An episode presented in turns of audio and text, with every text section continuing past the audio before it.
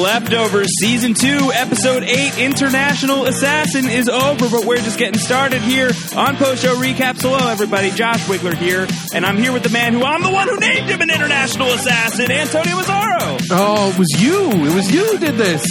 Giving you a little bit of the Jeff Garlin. I, I'll take it. I, I like to be that kind of assassin rather than, you know, the kind of assassin where uh, maybe like you're a social assassin. Yeah, yeah. you're causing problems in conversations. I'm happier to be an international one. International man of assassin. You're a fan of the Palestinian chicken. Oh, delicious. That chicken is unbelievable. I don't know what they put in it. They deny our every right to exist, but it's Oh, delicious. it's, it's so good. It's so good. All right, we're getting really confused. There's way too much Yeah, Josh, business. curb at your hand. enthusiasm here. Yeah, I'm going to curb my enthusiasm on that. There's way too much business at hand on the leftovers to really dilly dally too much. We're going to dive right into this episode, which is one of the more complicated episodes of the entire series. And Antonio, um, best episode of the series for me. yeah, me too. Uh, I know that's divisive. This is where where I would ding the Rob Cesternino bell. Uh, this is, you know, it's divisive. I know that there's some people who are really not feeling that. I feel like that's fewer and further between, though. Um, I don't know. I am so over the moon with what the leftovers just did here in International Assassin. Certainly the most bizarre episode of the series that we've ever seen, and for my money, the de- the decisive, decisive best episode of the show. Yeah, is that two Z's and one R in Bizarre? yeah, Yeah, and uh, can we not go over the moon? Because we're already in other realms. So I really don't want to go into the astral plane if we can avoid it. Well, we can go over the moon, just don't drink the water. Oh my gosh. Yeah, there's a there's a lot going on with the water. Can we talk about the water? There's so much could- going on. We could talk about everything, I hope. we can talk about the water we can talk about everything i mean there's so much to discuss this was this was great so my night last night we're recording this at around 9:30 p.m. on monday night my night on sunday was i was watching walking dead i recapped walking dead live with rob cesternino I'm sorry. a, a thing happened on the walking dead. It was fine. It was whatever. Not gonna have to get into it right now but it was annoying. Um, then i stopped. I, I finished the podcast. I turned on the leftovers. Usually i wait until the next day to watch it but i just had a feeling that this was going to be a really really good episode considering where uh, last week's episode had ended. And my gosh i basically live texted every reaction that i had to antonio uh, and it was a roller coaster yes, it was glorious. There there was there were I mean there were so many highlights and I don't know. I just uh I don't know what to think about about watching this not live. Like I can't imagine if you had heard, "Oh my gosh, what did the leftovers just do? Oh my gosh, what's going on?" And you know, I'm just getting text from you Holy S, this is so much fun. Concierge Yep. Virgil, this is the best. Is this Inception or The Leftovers?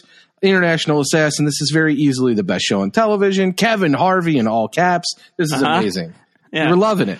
Yeah, I really like the line. Uh, I believe I excerpted this for you, and forgive my French. I am going to uh, drop a hard F right now. Do it. Uh, Wayne, will you shoot this motherfucker in the face for me? Yeah, and Wayne was ready to do it. He too. was ready to roll. Yeah. Look, this episode had Holy Wayne in it, and I loved it. Yeah, it's a holy Wayne taking a holy shits first first time you see him. It's it's fantastic. And if you know me in the leftovers podcasting, I've never been a Holy Wayne guy, and I loved Holy Wayne here. This Yeah. was great, Holy Wayne. This is, I mean, look, everything that happened in this episode was a treat. The way it was scored, the way it was paced, it was just fun. Even though it was also uh just a just totally screwing with everyone's minds and really putting people in a position where it was very difficult to not want to just pause it every few seconds and rewind it and look at what was going on in the background of scenes. But yeah, I mean, this was just so, so much fun. And for a TV show that deals in depression and loss and sadness and difficulty, and for a show that contains so much of that, I mean, this was just pure glee, uh, and not in the negative TV show about uh, high Sure. schoolers singers, high school singers way. This was just, it was really just fun. And even though it was dealing with like the deepest sort of things that that have gone on in the leftovers it was really just paced and and the way it, I mean there were random attacks throughout the episode because of his chosen profession or or whatever for other reasons we can talk about. Uh, it was just so much fun It was great. It really was. And I, I think that that's right. I think like just the fact that he was an international assassin and that's sort of the framework that they build the episode around. Um, it really does just kind of catapult the episode forward where there's just the random inception type of action scene. Or I know that, uh, that the director of the episode compared it to like a Bourne movie. Um, it- the fact that there is that aspect at play, obviously me who's, you know, I'm an action junkie. I love seeing stuff like that. You never really get that on the leftovers and it just worked kind of beautifully beautifully and strangely. And that just, you know, really moved everything forward at a frenetic pace. But you talk about how this was a fun episode. It really, really, really was. A lot of that is on Justin Theroux's shoulders and just sort of the incredulousness he throws out at people like Virgil, where he's like, what the F are you talking about? Uh, an international assassin. That makes no effing sense. Yeah, it's like yeah. his, you know, it's very honest where he's like the person who's in the dream and in like kind of, if it's a dream or if it's, you know, in this other world, he has memories of where he was right before this. He has memories of Virgil and he's just utterly confused. And the way he plays that confusion is very, very funny, but also very, very earnest. And because it's so earnest, it's very tender and therefore very heartbreaking and really, really moving and affecting everything between him and Patty, especially little girl Patty and then Jeopardy Patty. Um, there was just a, a way that Theroux was playing Kevin Garvey in this episode. I mean, he's been really terrific as this character pretty much throughout the series. Really, really terrific throughout season two. But there was just something so profound about the way that he played this character in this episode, to the extent that what we had said a couple weeks back about Carrie Coon as Nora Durst and Regina King as Erica, and how those two should really be in the front of the pack for Emmys this year. I feel like Theroux is really firmly in the conversation, or ought to be. Um, you know, just the performance he gave tonight was spectacular, spectacular, spectacular. I can't say enough about it. And I think that that is, you know, without such a masterclass performance, I don't think that this episode could sing nearly as high as it does. I agree completely. yeah. I mean, I couldn't agree more. And he doesn't get enough credit just because he's working alongside such titans and people that are really just getting a lot more to chew on. And he's really had just kind of confusion and difficulty to chew on. That's really what he's, he's kind of felt. But the last couple of episodes when he's really been literally at the end of his rope in a couple of moments. Uh, I think that I think that he's really shown I think multiple dimensions uh, to the dementia and showing the pity that came out in this episode from Sunday night, uh, the sadness, the compassion, uh, these things from Kevin Garvey that um, have been really kind of held out or uh, masked by other things. To see those come to the forefront and be like the prevalent emotions uh, throughout the course of this the arc of this episode, which also contained confusion and all the other things he's been experiencing.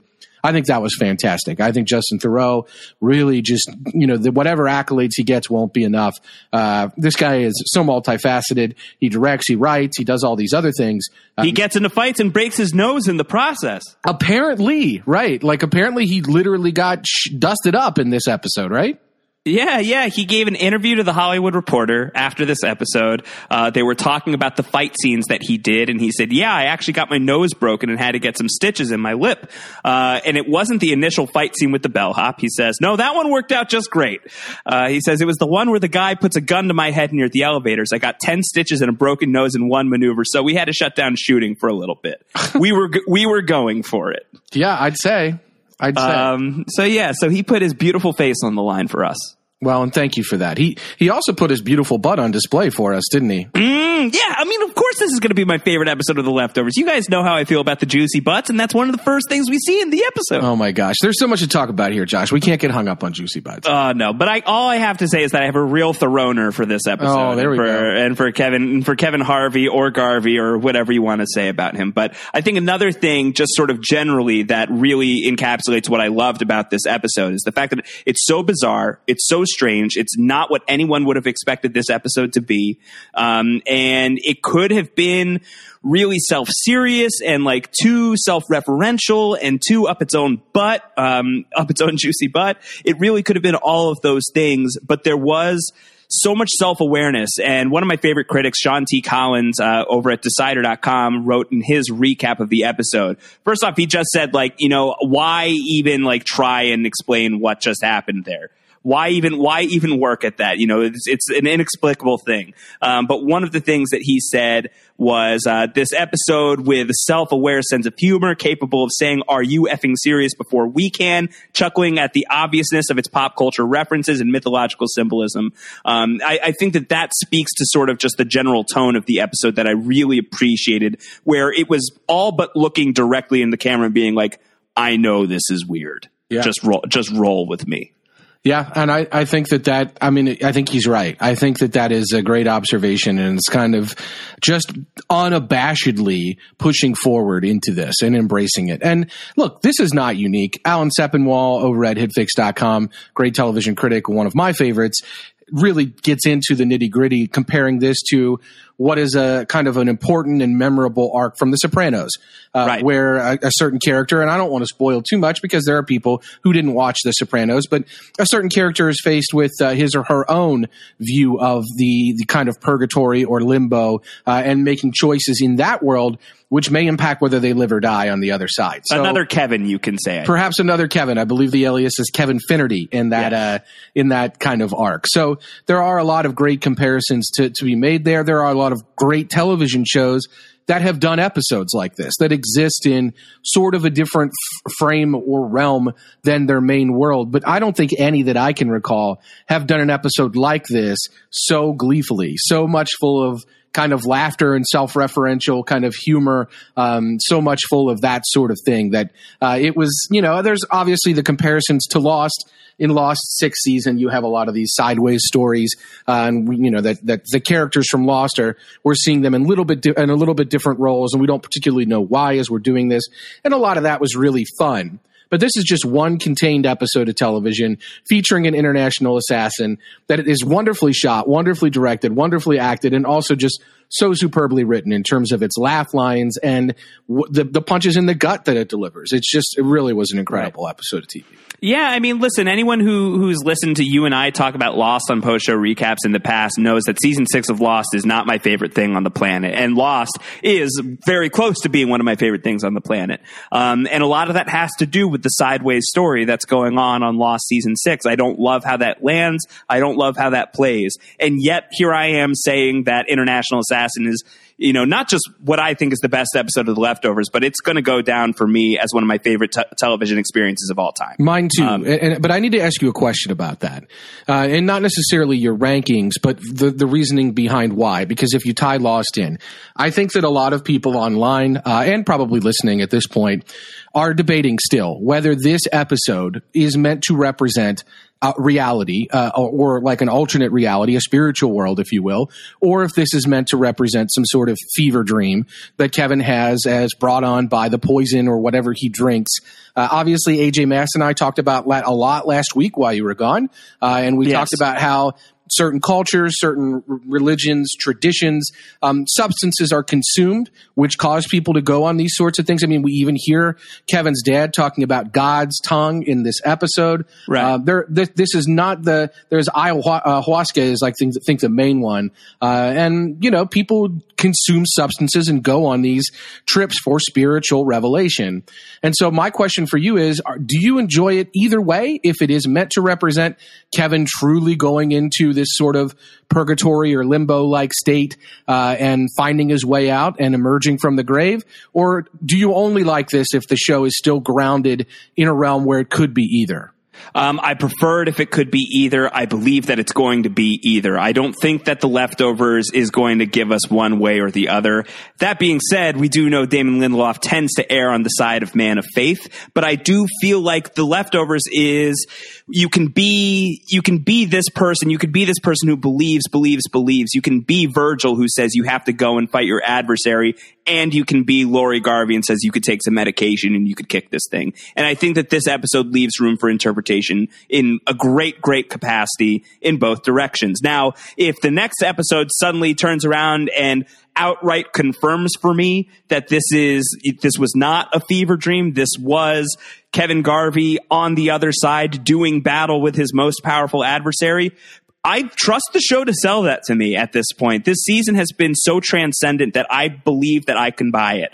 Um, what I prefer is the ambiguity. I love the ambiguity. That's one of my chief critiques of the ending of Lost in that I wish that there was more ambiguity there. I wish that the answer that we're ultimately given about what that sideways reality is wasn't so you know, set in cement. I wish that I could find another possible read on it other than what it actually is. I feel like this episode, you could take it multiple ways. You could take it at face value that he is in this world that's not truly a hotel. It's some sort of, it's the hotel purgatory, or he's just, you know, in his death throes as he's choking on poison and all of that stuff. I, I love that aspect. I love that duality. It's the thing that attracts me the most of the leftovers, and I don't expect that to change. And if it does, I expect the show will convince me that it's the right move. Yeah, I think that that's. I mean, I think that's a really good observation. That the show has earned trust in that regard. We during this season, kind of with the bird in the box, for example, we weren't sure about exactly how that would tie in. And then when we got the answer from Erica,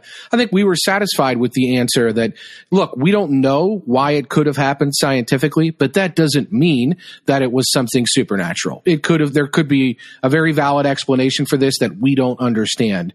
And I think the whole lens episode and the matter of geography episode and all of the things that have come up throughout this season really point to the fact that certain people will be able to interpret things scientifically uh, or with information, and certain people will rely on them being supernatural or being a sign of something, or they'll have to fall back on faith. And of course, that is a central debate that is highlighted in Lost, the man of science versus man of faith. But these debates have been going on throughout history, and that this show really just underscores that those are the two primary lenses that we use to evaluate and, and lens the world, the way we Right. take incidents in. And I think that for me, I prefer the ambiguity as well. And I think that there really isn't too much here uh, to give you information one way or the other that this would be all supernatural or this would be only uh, grounded in reality. I think the ambiguity is still there. I'm not sure if there's anything in this episode that stuck out to you as pointing to one sign or the other. A lot of people are saying the fact that Virgil was there and Kevin knew to kind of talk to Virgil is a sign because Virgil killed himself after Kevin was kind of uh, choked out by the poison or whatever. So a Right. lot of people are saying the fact that Virgil was there and Kevin immediately sought him out meant something, but Kevin had gone to seek out Virgil before he took the poison. And Virgil had talked about being a guide and Virgil had mentioned all these things to Kevin before he died. So the fact that Kevin And even the, the whole atoning line, like he had said, he'd, he'd given him the shtick about the foul machinery. Yeah. So, you right. know, you close enough that Kevin, yeah, that Kevin would, would be able to answer the kind of question himself. He is, after all, a, a cop. Uh, he does have the kind of thoughtful mind like that. He's able to kind of think through things. Um, the man of science, man of faith thing with Kevin is, is kind of dogged him all along. There was the issue with his shirts uh, in season one. There was the issue with the bagel missing in the toaster. There were all these things that he could have, you know, thought to uh, explain magically, or he could have thought to explain um, with some logic or science or something like that. So Kevin has always had the kind of mind that is inquisitive about these things. It seems natural to me that his subconscious would be filling these things in with information that he had from while he was alive.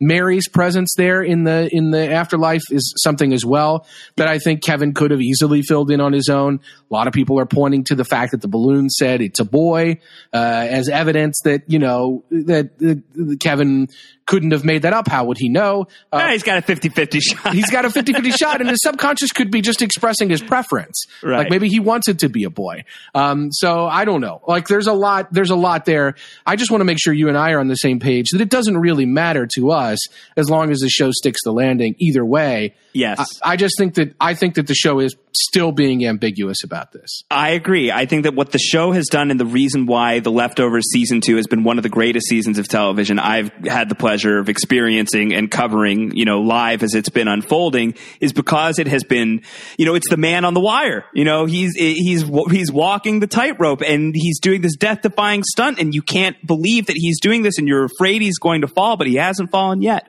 Um, and it's this, it's this tight wire, it's this tightrope act of, of, can we can we have our cake and eat it too? Can we tell you that there aren't answers on the way, but can we ask these high concept questions? Can we ask you to trust us, take a leap of faith, and believe that we know what we're talking about, we know what we're doing, and still deliver it in a satisfying, fulfilling, entertaining way? And the show has consistently done that in every single episode this season. Um, and I don't believe that it's going to waver from that. I don't believe it's going to waver from the ambiguity. I have my preference. I have my preference in terms of my read. I want to believe that he is on the other side. I want to believe that he's doing battle with the most powerful adversary. I want to believe that he is seeing Patty off and, and helping her, coaching her through to the furthest end of the other side. I want to believe that. And I don't know that I would have gone into this episode necessarily feeling that way. I tend to be a little more man of science in a, in a show like this. Um, and one of the transcendent things that this episode did for me is I want to believe in the Virgil aspect of it. I want to believe that Kevin Harvey, now Kevin Garvey again, is reborn after having this really true, profound, surreal experience. But I like that the show won't tell me that directly. I like that the show will leave it to me to decide, and I I really sincerely hope and believe that the show will keep it that open. Um, this is as good a time as any to turn the mic over to Damon Lindelof, our third co-host, not our third co-host. I wish, but he I know that'd be great. We would have uh, such a scoop. I know, but he he issued a statement about International Assassin to TV Line. This is his statement in full. The Leftovers is a show based on a supernatural premise, and although we want the storytelling to feel as grounded as possible, the presence of Patty after her death works directly with that premise. We knew when we designed the season that Kevin's main thrust this year would be ridding himself of Patty, and this episode was the culmination of that story. There are those who don't like it when the show gets too weird, and they are likely to assume this episode was all in Kevin's head, an ongoing fever dream catalyzed by whatever Virgil made him drink, a further manifestation of the psychosis Laurie diagnosed. There are also those who will assign a supernatural interpretation to this episode. God damn it, here goes Lindelof with the purgatory nonsense again. We get it, asshole. It is not our place to explain ourselves nor clarify this debate. The show has to speak for itself on this front. I make no apologies for this, as Tom, the writers, and I have always been upfront about the storytelling on this show being purposefully ambiguous. The leftovers isn't about answers. It's about the frustration of not getting them and the emotional state that drives our characters to, like throwing rocks through the windows of people we feel sympathy for or drinking poison. All that said, our intention here was simple to try to do something different and unexpected and above all, emotional. And regardless of what people think of the writing and or storytelling, I hope they can appreciate the incredible performances from Justin and Anne who committed to this fully and fearlessly. I am proud and honored to be the beneficiary of their immense talents. Oh, and there's still two episodes to go. That sums up everything that I love about this show in this episode. Yeah, I think that's right. And I think that, I think more than anything, when you say show, I think that's really what it, what it really comes down to is that knowing that that's where this show is kind of planting its flag and saying, this is who we are. This is what we're going to do. We're not going to go into much greater detail about it. We're going to present these things you can choose to interpret either way.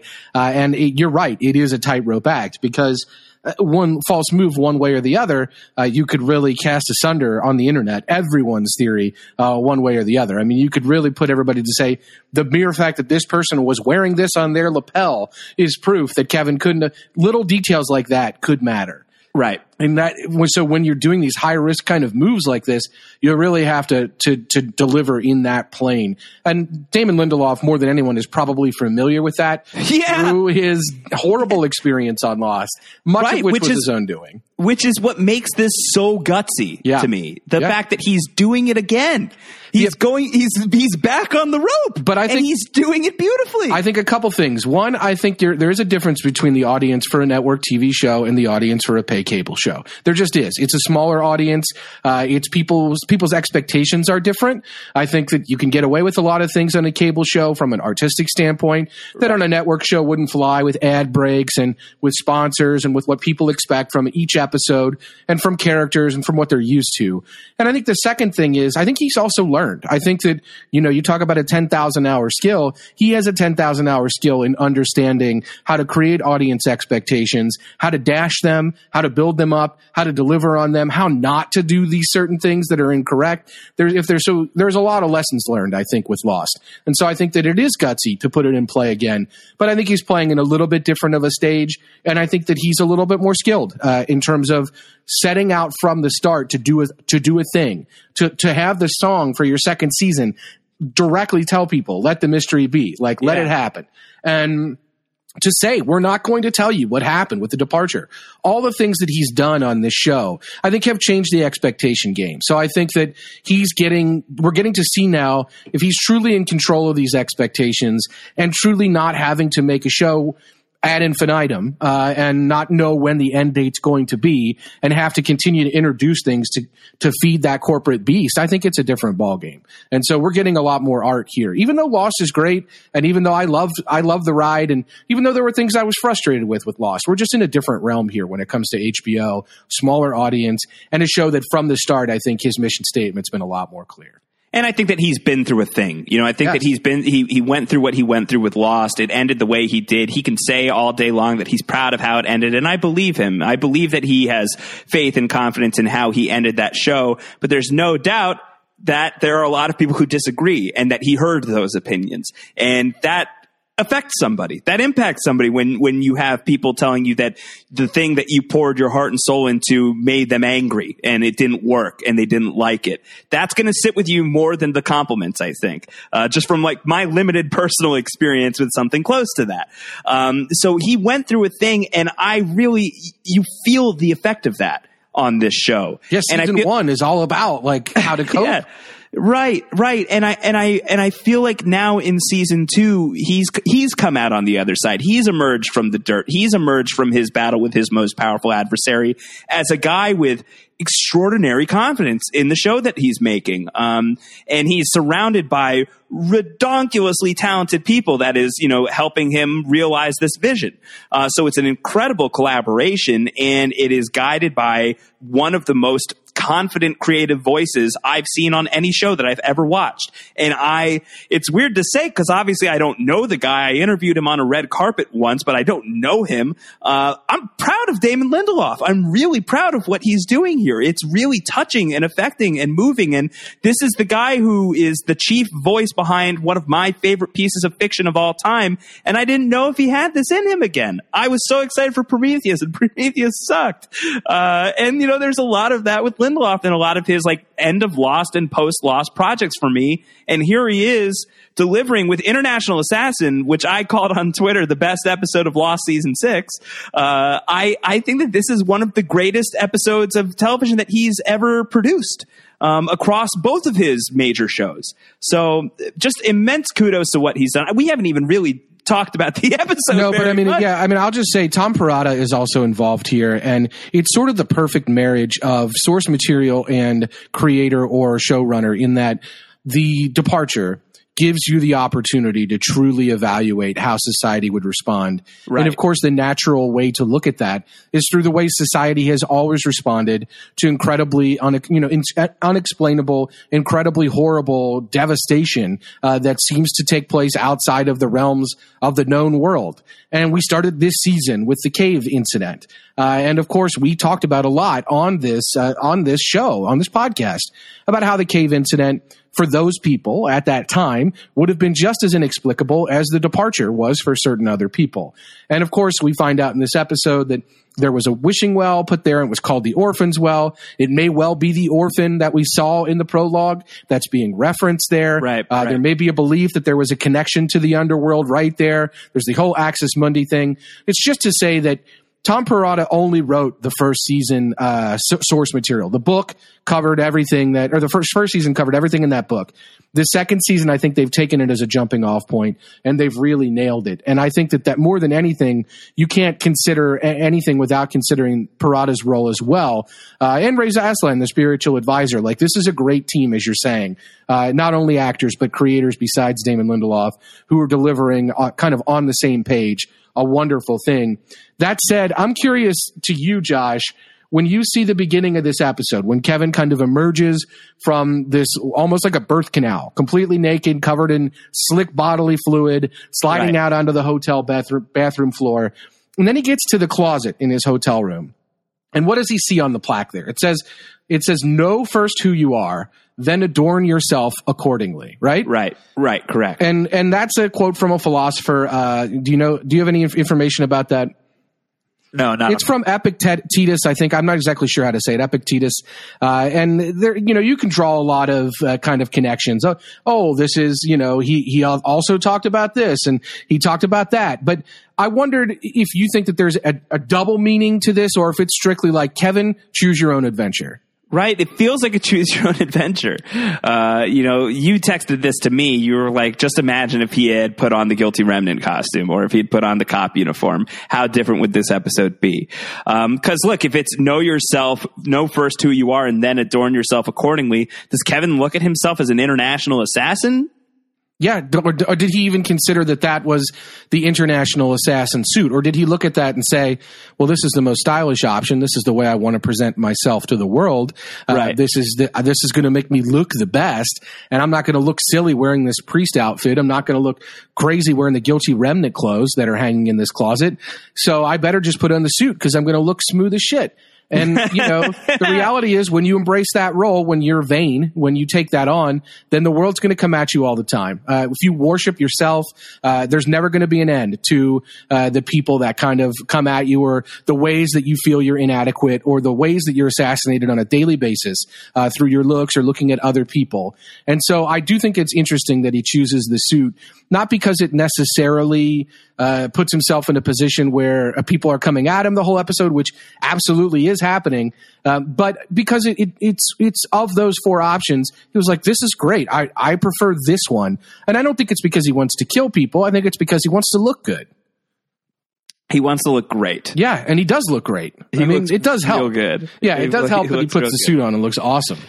Um, but can you imagine the episode playing out in any of those other scenarios? It would be drastically, drastically different. Well, this is what's curious because later on, when he's taken by Patti's security through the kind of uh, back hallway up to her suite, uh, he passes a character wearing a hood uh, and looking like the character's in handcuffs being led down the hall. And if you kind of pause it and freeze frame it and compare, that character is absolutely wearing the Mapleton police uniform, unquestionably. Okay. Uh, okay. The badge on the arm or the, the patch on the arm has the same sort of stars on the side. It's the exact same shape. Uh, I think it's unquestionably the Mapleton police uniform that that character's wearing. And the bag on the head has to be significant.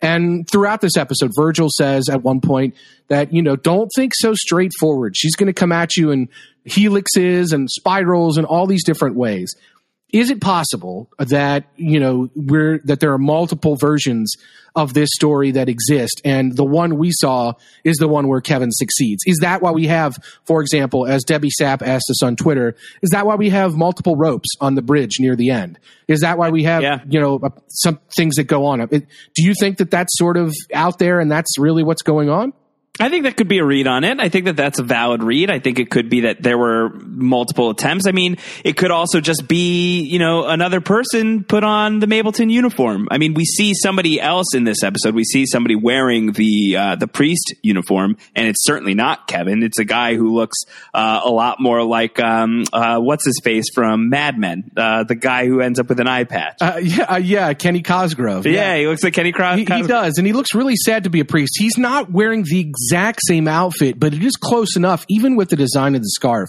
The right. color is different, the symbols aren't there, but there are lines like the, the design of the scarf is so similar that it, it can't be on accident, right? Like people are choosing these paths. And I do wonder if these four things that are in that closet, let's say one of them is international assassin, one of them is man of faith, a priest, one of them is guilty remnant, like a follower, and one of them is like a cop, like a rule keeper. I wonder if those are meant to represent four sides of Kevin's character, um, four things that he must sort of embrace about himself. I don't know if there's anything else really deeper there, but clearly the quote, you know, which is, not quite like dress for the job you want, not the job you have, uh, but it is very much like to thine own self be true or know first who you are and adorn yourself right. accordingly. It's saying to Kevin, like, pick what, what best represents you. Multiple parts of this could represent you. Pick which one best represents you and face the world that way. Uh, and I think that throughout, Patti has always told Kevin, you know, just do what you need to do, follow yourself, you know, pay attention, listen, do all these things that that he's had a hard time doing that forcing him to make a choice at the beginning of this episode is I think a really interesting way to then look at the rest of the episode, not only because of what he chose, but because of what he didn't choose. Right. I think so. I mean, I'm very happy with the episode that we get. I'd be curious to see the alternate universe versions of this. Like, I'd be really interested to see the guilty remnant Kevin. I'd be interested to see the priest Kevin. I'd be interested to see all of that. Really glad that he's international assassin Kevin. And right off the bat with his big fight against the guy who insists that his name is Mr. Harvey. Uh, that fight is so unexpected and so beautiful and so wonderful and so not anything you would have ever expected from the leftovers. And yet here it is, and it just feels right. It just feels so right at home immediately. Yeah, uh, and it's shot so well. There's beautiful natural light streaming into this hotel room from the outside. I mean, I don't even know if it was natural light, but it's certainly meant to be natural light. Uh, the way that this kind of, it's almost like a, because it occurs mostly in the bathroom, the fight scene is almost like it's shot in an elevator uh, right. or like a really confined space. They do a fantastic job shooting that action. It's crazy that it happens. The Kevin Harvey thing is weird. Uh, and yeah, Kevin's looking in his wallet, no ID. He's only got euros for some reason. I mean, this is all so unusual. And I just think it's a great way to start the episode. Like right away, someone's coming at you. And you got to wonder if Kevin, if that guy kills Kevin in that moment, is that a failed attempt? And does Kevin wake up again in the tub, choose a different outfit and go on and do something else? Or is that it for Kevin? Yeah, good question. I mean, this and this is the kind of thing that would have really pissed me off and did really piss me off and like the sideways stuff that Lost did is like killing off characters in that universe. Like, well, where did that person go? You know, what happened to that? How do you get to do that? And what happens? What's the what's the after effect of that? I never really it didn't bother me at all when people were just getting murked in this. Uh, I didn't wonder too hard about where they went next, or I didn't agonize over it. At least I kind of figured they were being delivered. I kind of figured that they're being taken out of purgatory and they're moving on to their next place. And you know, Neil kind of has a telling line in this episode when the fire alarms are going off, and Kevin's like, "Don't you think we should get out of here? What if there's a fire?" And Neil goes, "Then we'll burn."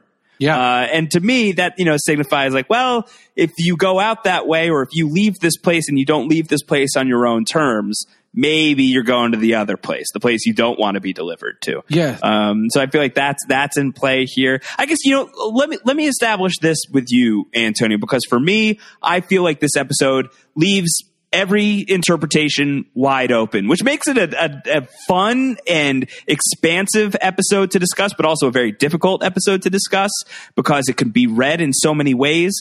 What's your read? Is this in Kevin's head or is Kevin on another plane? How do you prefer to watch this episode? I prefer to watch it uh, that it is in Kevin's head, but that he understands in his subconscious all of these sort of issues that he has to deal with in his life in order to really kind of evolve uh, and evolve in a positive way. Uh, and I, I, like the idea that the man on the bridge, for example, and others uh, have kind of underscored to him that when you emerge from this, Virgil said it the last episode. Kevin hears it from the man on the bridge this episode. When you do emerge from this, you're going to be different. It's, something's going to be changed. Uh, you maybe have, will have lost something. Like it's going to be different. And I like that idea that even though you know, uh, sort of subconsciously, some of the things that are dragging you down, even though you could get into them really deep down. Uh, you can, let's say you have a hole in your wall and you don't like it. It really upsets you that there's a hole in your wall. And so you cover it up with a poster and then you put another poster on top of that and on top of that and on top of that. And then one day you start kind of peeling them back. And then at the, at the base, you remember that that hole's there and you're frightened and you're terrified and you have a really hard time accepting and dealing with all of that. And then you do, maybe you, you do put that up and you do fix the hole. Um, you're in a different world then because you fixed the hole that was there. Now your wall is different and you have to kind of learn how to live with a different wall there. Maybe you're not going to have posters there anymore. I think it's interesting because I think Kevin knows that he has problems. I think he knows deep down uh, what some of these problems really are. And I think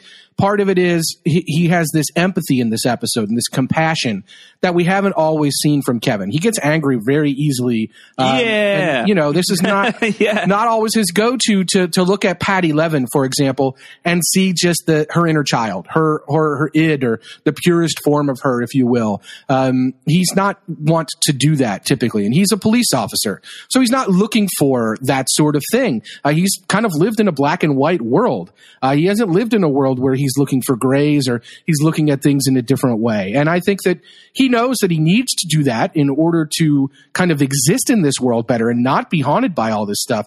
He knows that he, I think the smoking answer is the most interesting part of this when he's being asked in the lie detector, like, why do you smoke? And he right. says, I'm addicted to nicotine. Well, that's wrong. You know, he's going to get Windex in the eyes for that.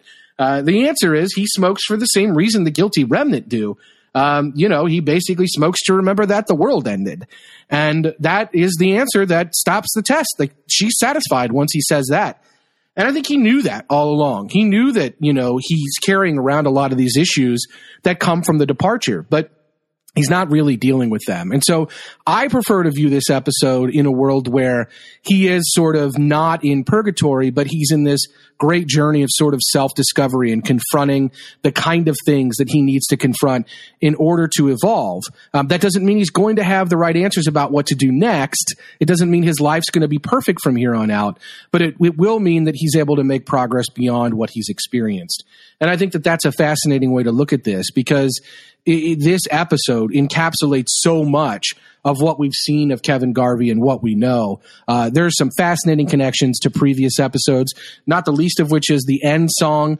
Uh, I've been buked and I've been scorned. The spiritual that's sung at the end of this episode is the same song that begins in season one, episode eight, which is the Cairo episode where Patti kills herself. Right. Uh, and there, you know, there's those little connections there. Look at that little uh, that duality in the structure of season one versus yeah, season two. episode eight, Uh, episode eight, right. Yeah, that's great. That's great. So there's just a lot that's really connected there. And I mean, I went back and watched that season one, episode eight earlier uh, today. And I think it's fascinating to look at the conversation between Patti and Kevin in the cabin there and what Patti's really saying to Kevin there. And then consider what we, now that's Patti's, as she's alive, her last words to Kevin, you do understand. You know, you do understand is the last thing she says to Kevin before she slits her own throat. And I think Kevin has been fighting that understanding all throughout season two. They've been running to a different place. She's been haunting him. He can't get rid of that. And I think he's finally confronting that. I prefer to think that this episode is him confronting that than any kind of spiritual thing, which even in purgatory, uh, in the, the spiritual realm, you're meant to atone for uh, the things that have happened. And, you know, you're meant to progress before you move on and you're meant to kind of do a little punishment there. Uh, and I think that it's interesting to think about that Kevin has to kind of deal with a lot of the things that make Kevin Kevin before Kevin can move on.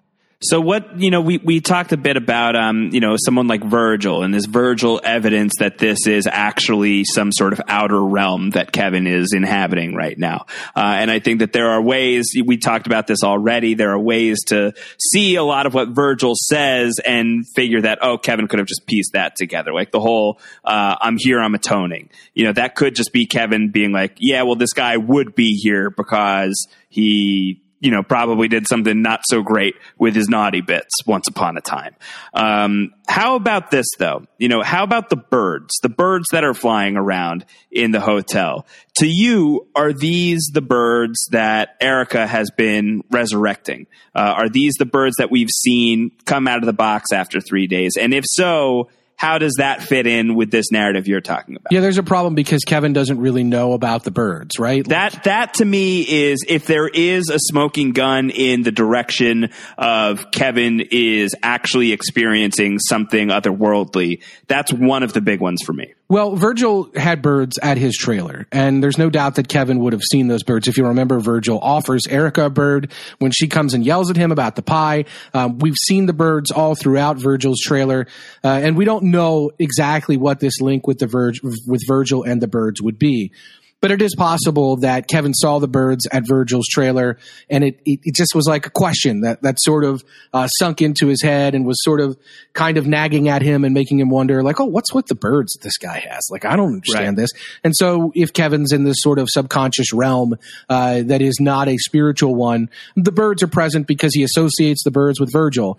Um, the interesting thing about that, of course, is that birds also have a symbolic meaning, uh, which is, you know, a lot of people think that if a bird flies into your house, for example, that it's a sign of death. Um, that a lot of people think that you know a bird uh, could could represent other things, and we already heard about what Erika uh, and Erika's grandmother's theory about the birds were. So there are those connections with birds as well. What's fascinating in this episode is early in the episode when Virgil sees the bird. Uh, when Kevin comes up to Virgil, is like, "What the fuck is going on? Like, Right, what's right, happening?"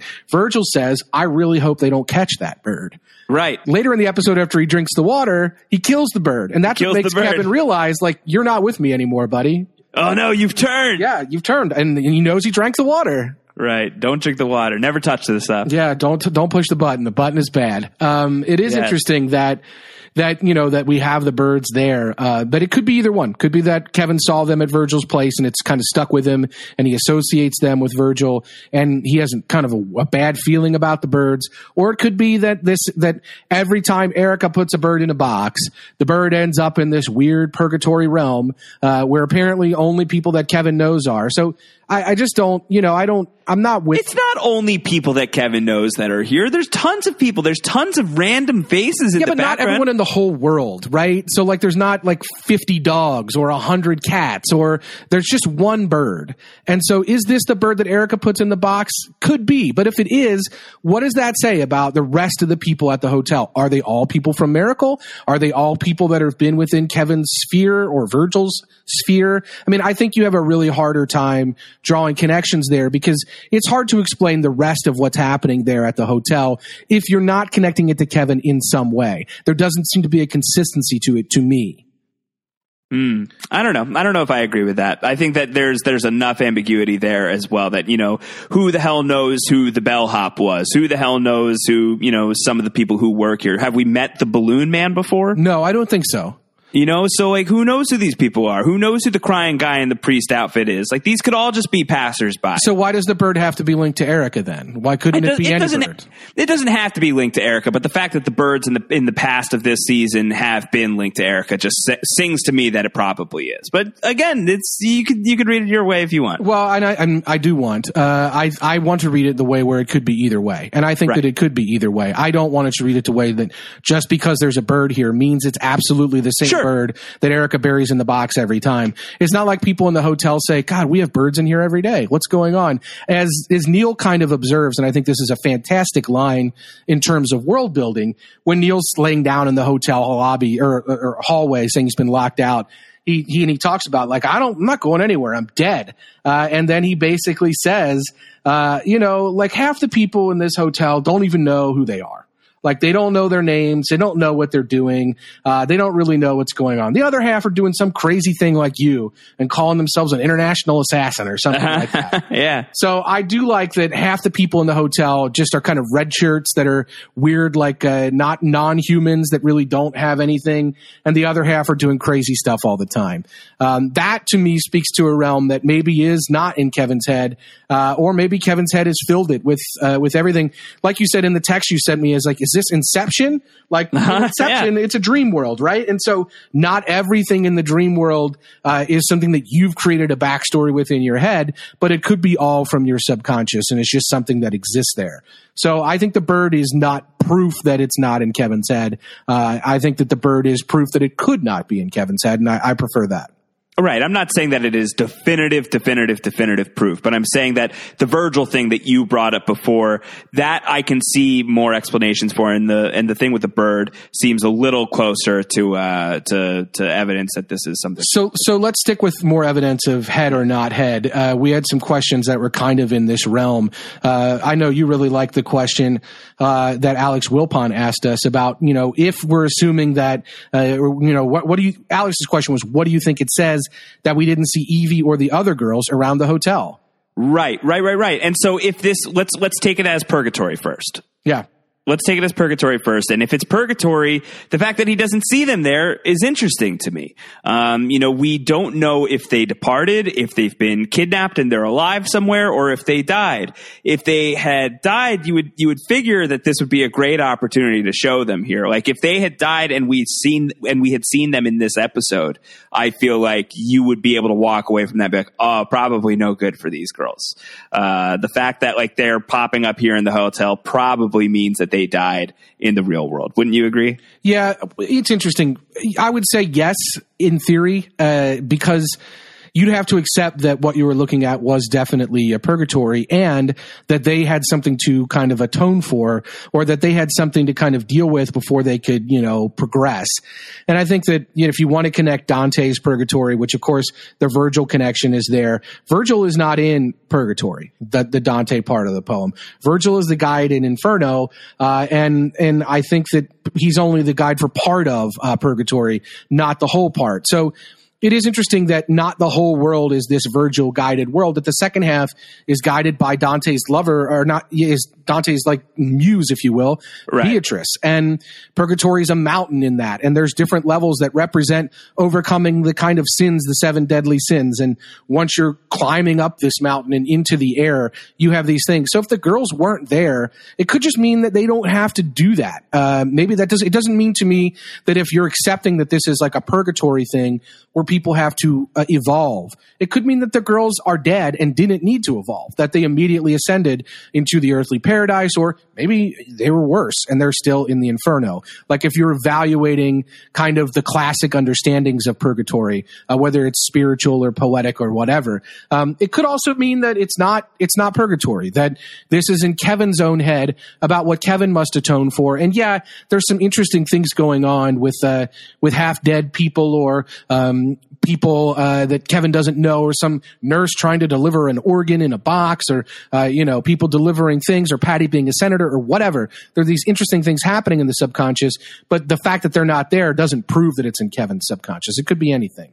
Right, but the fact that they're not in, if this is his subconscious and the girls aren't showing up here, that's really fascinating to me as well, considering one of the big moments of a most powerful adversary is he gives the, he gives his handprint over um, to uh, to John John, yeah. Murphy, uh, and so like the the you know they're coming at you, Kevin, like the the you know, beating down the hatches, you know they're coming for you. They they know that your handprint, like they're going to connect that, they're going to connect that to the car, and the fact that the girls aren't even on the mind is I don't know what that says. I don't know what that says that they're not even in his subconscious at, in this moment. You would think that there'd be some sort of reference to them in some capacity, and maybe there is. Maybe there's something here in this episode that is a reference to the girls that either we haven't picked up on, or a bunch of people picked up on, and maybe you and I haven't picked up on. One thing that I was thinking is the ropes on the bridge. Could that be connected to the girls in some capacity? Um, so I don't know. I think you know it, it just it's curious to me that they are not really active participants in this uh, in this trip through his you know down the rabbit hole of his crazy crazy mind. Well, it is, and it is. It is. I don't know that. I don't know this to be. We haven't really tracked this on this podcast. I don't think that anyone's really tracking it uh, that I've read anywhere. But are are you still? Is it still possible that Kevin really is a suspect in this disappearance of these girls? and that he did something. and that he actually did something. Clearly, he's going to be a suspect because of the handprint. But Kevin, if we know, I mean, Kevin woke up after having quote unquote attempted suicide, having stalked away from Virgil's trailer carrying a rope and a rock. Uh, that's all we really know about what happened. We don't know if he had then in, if subsequently encountered the girls, if something happened and he did something and tried to cover it up. If if he were carrying around guilt from that, I do think we would probably see some semblance of that. Whether Right. this is subconscious or metaphysical, I think we would see some sort of uh, manifestation of that. So we haven't really talked about whether Kevin should be a proper suspect to have to having done something with this girl's disappearance. But I think the fact that they weren't there more than anything to me establishes that that shouldn't even be on the radar at this point. Like we as an audience should be behind the fact that Kevin was not involved in any way. I was never really that worried about. Me neither. Or at least I haven't been recently. Uh, and I and I and I think for for what you outlined just now is why I'm I'm not I'm not scared that Kevin's the guy. But he does push a little girl into a well at the He end of this episode. So Yeah. I, you know, if he ends up being the person that did it, I think we could look back on this scene and be like, wow, whatever was haunting him or his madness that made him disappear into sleepwalking and not remember things that were happening and caused him to try to harm himself. Uh, yeah, that was really manifested in uh, when he pushed a child down a well because he did something to those girls. Like it's entirely possible he did something to the girls before he went to see Virgil. We just don't know uh, if Kevin was really guilty of that. But you know, if he was, eh, then I don't think we really saw much evidence of that there, except for the stuff with young Patti. So I do think that's interesting. Footy fetish asked us, uh, and I believe that's in reference to soccer, though I can't be sure. Um, Sure. Footy fetish asked us, "What's up with Mary being there?"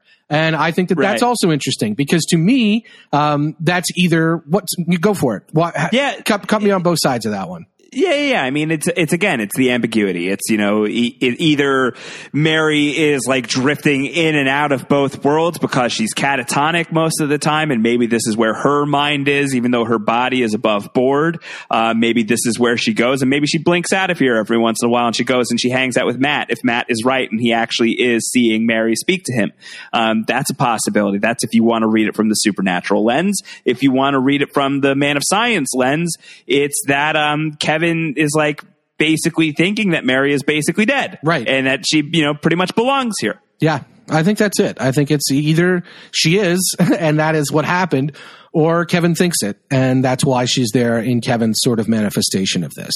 I just love that that's this episode, man. I mean, that's basically the answer to all the questions. It's like, it, it could be either way. It could be either way, and it's compelling in both directions. I love both directions. I'm happy with either of them. That's why I like that you have two different answers that are equally valid. It's great. Yeah. Um, well, I'm interested then in your kind of theories on, on a, on a variations on a theme here. We talk about Kevin choosing his own adventure. We see the guilty remnant outfit. Clearly, that's something we find by the end of the episode that deep down Kevin has a lot more in common with the guilty remnant than I think he'd ever been willing to admit.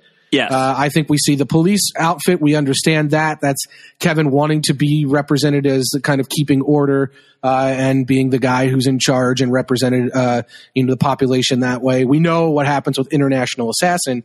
We haven't really talked about the priest part of this and how what part of Kevin's character that speaks to. I'm curious to you because I'm unfolding kind of a lot of Jesus iconography with Kevin. The security guard tells him at one point, make like Jesus, spread your arms out like you're on the cross. Uh, he Right. gets like a stigmata like wound on his hand. Right. The priest outfit in the closet has the symbols for the Alpha and the Omega, which is absolutely the way that kind of Jesus the Christ is referenced uh, and talked about in Revelation. Uh, the Alpha and the Omega, the end of the beginning, uh, the beginning and the end, and all these things. Like, um, so I think that that's fascinating uh, with that. I'm, I'm wondering what your thoughts on that are. Um, do you think there's intentional Jesus iconography with Kevin emerging from the grave, for example? And are we going to see Kevin get crucified then? I mean, where are we going to take this if that's really what the show's sort of tipping off here? Yeah, I mean, I think that it's been following that path for a while now. I think it's been following a path of Kevin sort of in that role, um, or with the potential of being in that role. I know this is an ensemble show. There's very many great players in this thing. Kevin is the central figure, uh, and he always has been. And he is somebody who has been talking to someone who may or may not be there, potentially a, a higher power, if you want to read it that way, through Patti. Um, and he's he is you know, we got to find out more about what exactly he drank and what the hell that did to him and how he sprung back to life from that on a practical level. I would like to think that we're going to get that, but he did come back. He came back after being in a very dire situation where it certainly looked like he had died. Um, so yeah, I think that that is definitely what we've been led to believe at this point. I think we have definitely been led to look at Kevin as sort of this Christ-like figure. Uh, make like Jesus really spells it out for you, and that's what these next two episodes I think are going to be very largely about. Is what does that look like for Kevin? Kevin is going to be running up against the buzzsaw of a really big time non believer in John Murphy, who is going to have an axe to grind in a very real way with Kevin if he believes that Kevin is somehow involved in the disappearance of his daughter. So is Kevin going to be crucified here in Miracle, Texas? A hundred percent possible. Absolutely possible. And that's only going to further that image even, you know, even further. Yeah, I mean, we already saw stocks and the sort of public kind of humiliation that come with the stocks outside of Miracle. We saw Matt basically say uh, what I thought, you know, was not quite a quote directly from Jesus, but I thought it was a very Christ-like comment from Matt about people having compassion for you and seeing your suffering and learning from his suffering and respecting him because of that. So much of what happened with the, you know, the story about the crucifixion and the reason that it needed to happen, not just Jesus dying and, you know, unlocking the gates to heaven and all these things and descending into hell and, you know, allowing people then to, to advance and doing that. But the idea of it being public and of it inspiring people one way or the other, um, there's, there's a huge element of that. So that was present with Matt. And I think a lot of people see Matt's own kind of spirituality, uh, and the, the fact that it's tested. We've called Matt Job a lot, but of course you could make those comparisons to Matt as well. So I don't think it's just like purely there. Um, I think that that's something though that we're we're going to want to look at the next couple of episodes, as you're saying, through that lens. Like, let's say that we are assuming that Kevin is sort of a Christ-like figure since he's died and reemerged uh, from the grave, and you know, beyond all expectations, even those of the spirituality and the faithful, maybe even those like Michael, um, who maybe thought he would come back or, or, had been told he would come back. Uh, to see it actually happening is shocking, uh, and I think it will. It's be, a true holy shit moment. It really is a true holy shit moment. That is exactly what is said. I do think it's interesting that we have heard about this happening on the show already when we hear about what happens with David Burton in Sydney, Australia. Correct. A man who has come back, who has been buried, put in a cave, I think.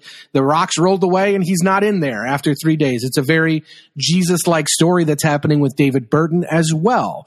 And so uh, is Kevin David Burton? Was the man on the bridge David Burton? Is there meant to be a connection there? I don't, I don't, I don't have the answers for any of that stuff, but I think they're important things for us to remember as we watch the next couple of episodes, as we think about the next couple of episodes, as we talk about them. That Kevin is definitely being presented like this. And where do we go from there? It's hard to say if the man on the bridge is David Burton, which was where my head went, what does that say to you about the where is my mind versus I'm on this, you know, spiritual quest? Yeah, I mean, it, it it's fascinating because I I don't know that we're ever going to get confirmation of that. We might. Uh, it seems to me that if we, if David Burton became a character in the show, yes, you know? it seems to me if we get that confirmation and it, the guy looks exactly the same and he talks exactly the same, then then you're going to really I think you're cutting in the form of the spiritual argument.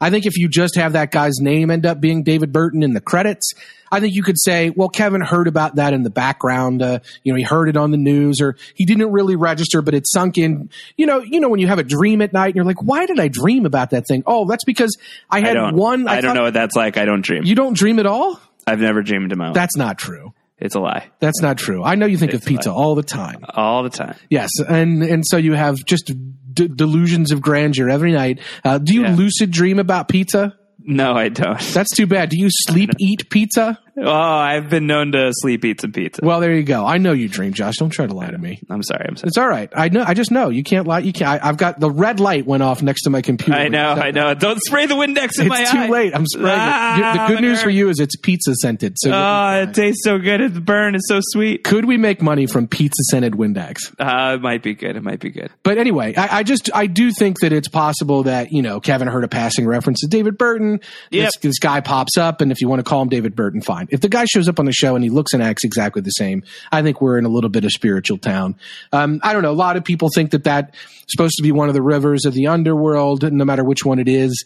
Uh, I I don't know that there's a ton of you know he didn't he didn't pay a toll uh, to the ferryman there. The man didn't really ferry him across the river. Uh, There's no troll toll. yeah, we don't want to get into that boy's soul. Um, we we got to pay the troll toll to get in. I understand that. It was a little girl in this story. Right. Uh, so we're we're not in the, the same realm, but yeah, I, I think that that's fascinating. The Kevin Jesus stuff and the David Burton stuff and who this guy is. We have that moment. Of course we do. We have the moment, the lost in translation, like whisper moment. Uh, do you have any kind of any theory on what might have been said there? Not really. I mean, it could be. Is this the answer of what happened to the girls? Is this, does he now, is he going to come back here and say, I know what happened to the departure. I know what happened to the departed? Like, is he going to come back with some sort of revitalized belief and like sort of omnipotence of like, I know what happened. I know what's going on here. Um, I don't know. I think that it's just as powerful if he never says anything. If this is something that he just keeps to himself i think that uh, you know you could say the lost in translation thing that's obviously a touchstone for me because i'm a nerd. Uh, the the season 2 24 jack bauer whispers something ominous to nina myers and we never ever ever ever ever find out what he said and that's so beautiful and wonderful. I like that kind of thing um, so i'm i'm just as happy to never find out what was said to him i don't really lose much sleep thinking about what that secret was Yeah, I think that that's. Uh, I I wouldn't. I won't either. I do think it's interesting when we talk about the cycles there. Um, I I think that it, we we can't say we can't ignore the fact that after a certain point in their conversation, after he's dragged Kevin by the neck, after he's told Kevin, "Are you sure you want to kill a child? You have the opportunity to jump here," and after Kevin throws the rope over the side and chooses not to to jump. Um, the guy tells him like, do this and it will change you. And Kevin basically says, yeah, this isn't real though. And, and the guy says, this is more real than it ever has been. Right, It makes you yeah. wonder, like, is this, is this, so this is, let's say it's a cycle. Kevin's gotten to this point before, but he's never really put everything together. He's never come back to the room at the right time to find Neil sitting there to really understand who Neil was. Maybe he's done that, but he's never rescued young Patti from the pool before. Maybe he's never made the choices that he's made in the order that he's made them. This time he's made them. He's eschewing the rope and it's more real than ever because you're very close at this point, dude. Like you're ready to go to that well. You're going to walk a mile further and then it's you and the girl and you're going to push her in or you're not going to do it, but you've never really gotten this far before. This is more real than it ever has been. So I think that at that point, it doesn't really matter what he says to him. If it is cyclical, Kevin gains some piece of information there uh, that maybe helps him, maybe it doesn't, and he moves on. It- you know, it probably was about the girl. Uh, I don't really know though, and I don't think that it truly matters. I do think it's interesting though. I think it's interesting as well. Let's talk about um, let's talk about the fact that Kevin Senior pipes in from Perth, Australia. He's having he's tripping on God's tongue. He's got the fire in the hotel. First off, like even beyond what does that mean? What are the ramifications? Just so great to see Scott Glenn back on the show in such a ridiculous, ridiculous scene. What a wonderful, wonderful scene. And another testament, not just to, you know, Scott Glenn's talents speak for themselves. He's a very accomplished actor and he's just freaking phenomenal. But another tip of the cap to Justin Theroux, uh, when Kevin Sr., as he's finally drifting away, just gives like a really, really sweet, I, I love you, uh, to his son. And Kevin Jr. just gives a really great kind of like stunned, I love you back to him. Just the line delivery on that was one of the most wonderful things that I could have possibly hoped for from this episode. Yeah, I think that was great. I, and, and Kevin's line delivery was almost like, "Yeah, like yeah, I, lo- I love you too." Like, Right. You know, like what what is this about, man? Like, why are you like what's going on? Like, yeah, I love you too. It's so weird because they have the same hotel room. Like, that's the weirdest Right, part yeah. of this to me. Yeah. Is that okay in this spiritual realm? Kevin and his dad are so similar that they somehow have the same hotel room, such that when Kevin's dad's people are burning the fire and it's setting off the alarms, it seems like they're setting them off when Kevin's end. Yes. And maybe they've been the ones responsible for it all along. Personally, I like to think that you have the smoking, guilty remnant wandering the halls of your hotel. The fire alarm's going to go off five or six times a day for sure. yeah. But Yeah, I, yeah, I like the idea that, Kev, that Kevin Senior may have been responsible for it, um, and I love that. I love that it's the same hotel room because, of course, it is. Of course, course it's it is. either in Kevin's subconscious. Me and my dad are very similar, and yeah, he's going to tell me he loves me, and I love him, and yeah, he's going to tell me to go to the well, uh, which is maybe something I created in my own head anyway. So if he's a manifestation of my own head, and he's not truly talking to me through some weird fire ritual involving drugs in a hotel in Perth, uh, and that's not some Axis Mundi connection, then he's in my head. And in my head, my dad tells me he loves me. He tells me the right thing to do. He's got my back. He's reaching out to me from across the world. And I, I have this guidance from him. And I, I like that. And we're very similar. We're both crazy. We're both in the same hotel room. Like there's, there's, there's these similar things or in the spiritual world it's just it's just crazy like there's just these weird connections because of the axis mundi thing because of you know the magical kind of realism it's interesting because of we, we talk about Nobody's talking about this, I think, because they're willing to accept the magic. But, you know, Virgil is there because he's dead. Uh, and Holy Wayne is there because he's dead. And Right. her name was Gladys is there because she's dead. Right. Why is uh, Kevin Sr. there? Because he's not dead? Because he used this magical kind of spiritual thing to tap into the other world? I mean, if you're willing to accept that and not willing to think on some level that he could also be dead, I think that that's, that says a lot. That's interesting uh, that you're, you know, that, that people are, are willing to just totally exclude that possibility at this point. Because he's his constant. That's the other option, right? I love you, Kevin. I always have. Yes. If anything goes wrong, Kevin Sr. is my constant. Yeah, yeah, yeah. That's the other option. Uh, So, but I mean, I think it's possible that he's also dead. If you want Yeah. to buy into that, and you Yeah. want to buy in, like he he could well be Yeah. dead, and that's that. And probably died in a hotel fire. yes, if we find out that he died in a hotel fire in Australia, are you going to be more or less likely to believe that it was spiritual? if that's pretty damning. that would be pretty damning. Be pretty I don't think so because he could have been doing the fire in this other. Re- it's just so Uh. weird. Like, but it, you know, it's there and it's awesome. Yeah. It's a great scene, like you said. I agree. I like that there were kind of shock scares throughout the episode when we heard the noise of Kevin's dad. We actually heard his voice before that. He's surprised that it's the same hotel room, but not surprised enough to be blown away by it. He just kind of Uh-huh. moves on. yeah, it's great. He's like, it's the same room, you know? yeah, Like, yeah. Um, our Philly had asked us, are we going to hear from Kevin Sr. again? And will he act like Kevin is crazy or confirm the story if we do? Do you think we're going to ever hear? That's that's the other piece of if Kevin Senior is dead, does that make us you know buy into what's going on here? What if Kevin Senior says, "Oh yeah, we had a great conversation. We had the same hotel room. Wasn't that weird?" Or if he says, "Dude, you're cray," uh, that's interesting. That's interesting to see how that plays out. Yeah, I mean, and that could be it. Could be really fascinating. Uh, I don't know. I, I I would love to see Kevin Senior again. Obviously, I love that we got him as this sort of world traveling madman, just just jacked up on some kind of crazy drug in the middle of Perth, Australia, lighting a hotel room on fire in hopes he could talk to his son through the television. That's exactly what Kevin Senior would do. I love it. It's great. Um, I I feel like we have not really talked very much about Patti, um, and I feel like we oughta. I feel like we gotta. That's the I- elephant in the room. you know, and you know, Ann Dowd, terrific, and spectacular. Jeopardy, Patti, great Patti. Uh, little girl, Patti, fantastic Patti. Patti from Lowell, Massachusetts, who is not actually Patti, terrific Patti. Every Patti we got in this episode was a great Patti. Yeah, uh, and I love that they took a villain in Patti and they gave her so many dimensions here. That we find out that not only was she probably shamed and abused as a child and told she was fat and she should shut up and all these horrible things, uh, and that ultimately at the end of the day, that that's probably a lot of what she was bringing to the table as adult Patti and why she was in the kind of circumstances she was in with Neil. But I, I, I don't know if we get confirmation that Patti was on Jeopardy. I, I just, you still have the Laurie kind of ex- excuse where Laurie told Kevin about Patti and fine.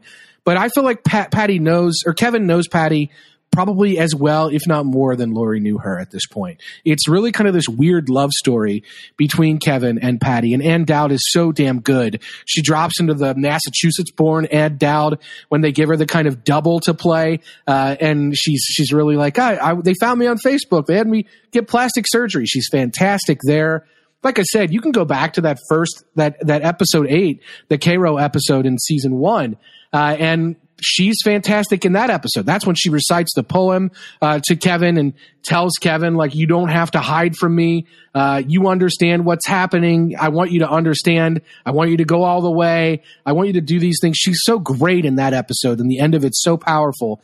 She's doing it in different ways in this episode, and we've seen her throughout uh, this season, kind of playing different versions of Patti, the angry Patti, the taunting Patti, uh, the Patti who is just kind of there and saying, I can help you. Uh, it, it's fascinating. And she's so good in this episode. I think letting her be a child and seeing all that play out, it really not only like shines light on her, but it shines light in the way that, that Kevin ultimately comes to see her.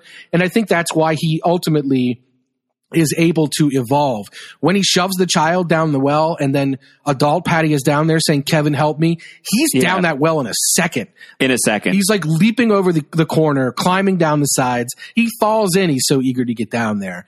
Uh, and it, there's a, such a great tender moment between the two of them at the bottom of the well where he kisses her head and kind of hugs her right before he kills her. right? So it's Yeah. just so great. And I don't know, what do you think about Patti Levin as as Senator Patti Levin? Uh, and this is an alternate reality, I guess, if you take it that way, where the guilty remnant has really taken hold, such that she's a credible candidate for president. Uh, Yeah. she's going to campaign rallies and meeting with supporters and everything. Running on the platform of nihilism, Ru- we believe in nothing. Yes, and and not talking about North Korea, guns, abortion, or Neil. yeah. Don't talk about Neil. Yeah, and I, I don't know. I just think this is is really fascinating, and let's let's compound it a little more because of how good Ann Dowd is and how confusing this is. In the scene where where Kevin meets with her in her room, she gives she gives a she talks about a ton, right? She says she never wants to drink the water, which I think is interesting if you're considering like she never wants to leave this spiritual realm or if she knows what's up and she knows if I drink that water I become one of these zombies and I'm here. Yep. And so maybe that's uh, that's a sign of that. I don't know. But she says, I stick to you, which is a direct quote from her here in this episode, which, yep, yep, yep. you know, is fascinating. But I take all of those things. If you're like putting, lending credence to any of that, I don't drink the water. I stick to you. Her great speech that she gives about assassins being motivated by beliefs and how those beliefs uh, enrage them because they secretly share the belief uh, with the person that they're shooting. She tells a story about John Wilkes Booth. She sort of, in a racist way, tells it to Wayne, uh, but it is fascinating. Um, she talks to Kevin then about why people would want to kill me and accept my, not accept my truth. What Right. is my truth? All of it, right? Great scene with Patti. Then we find out that it's not Patti, right? That it's a double. Right.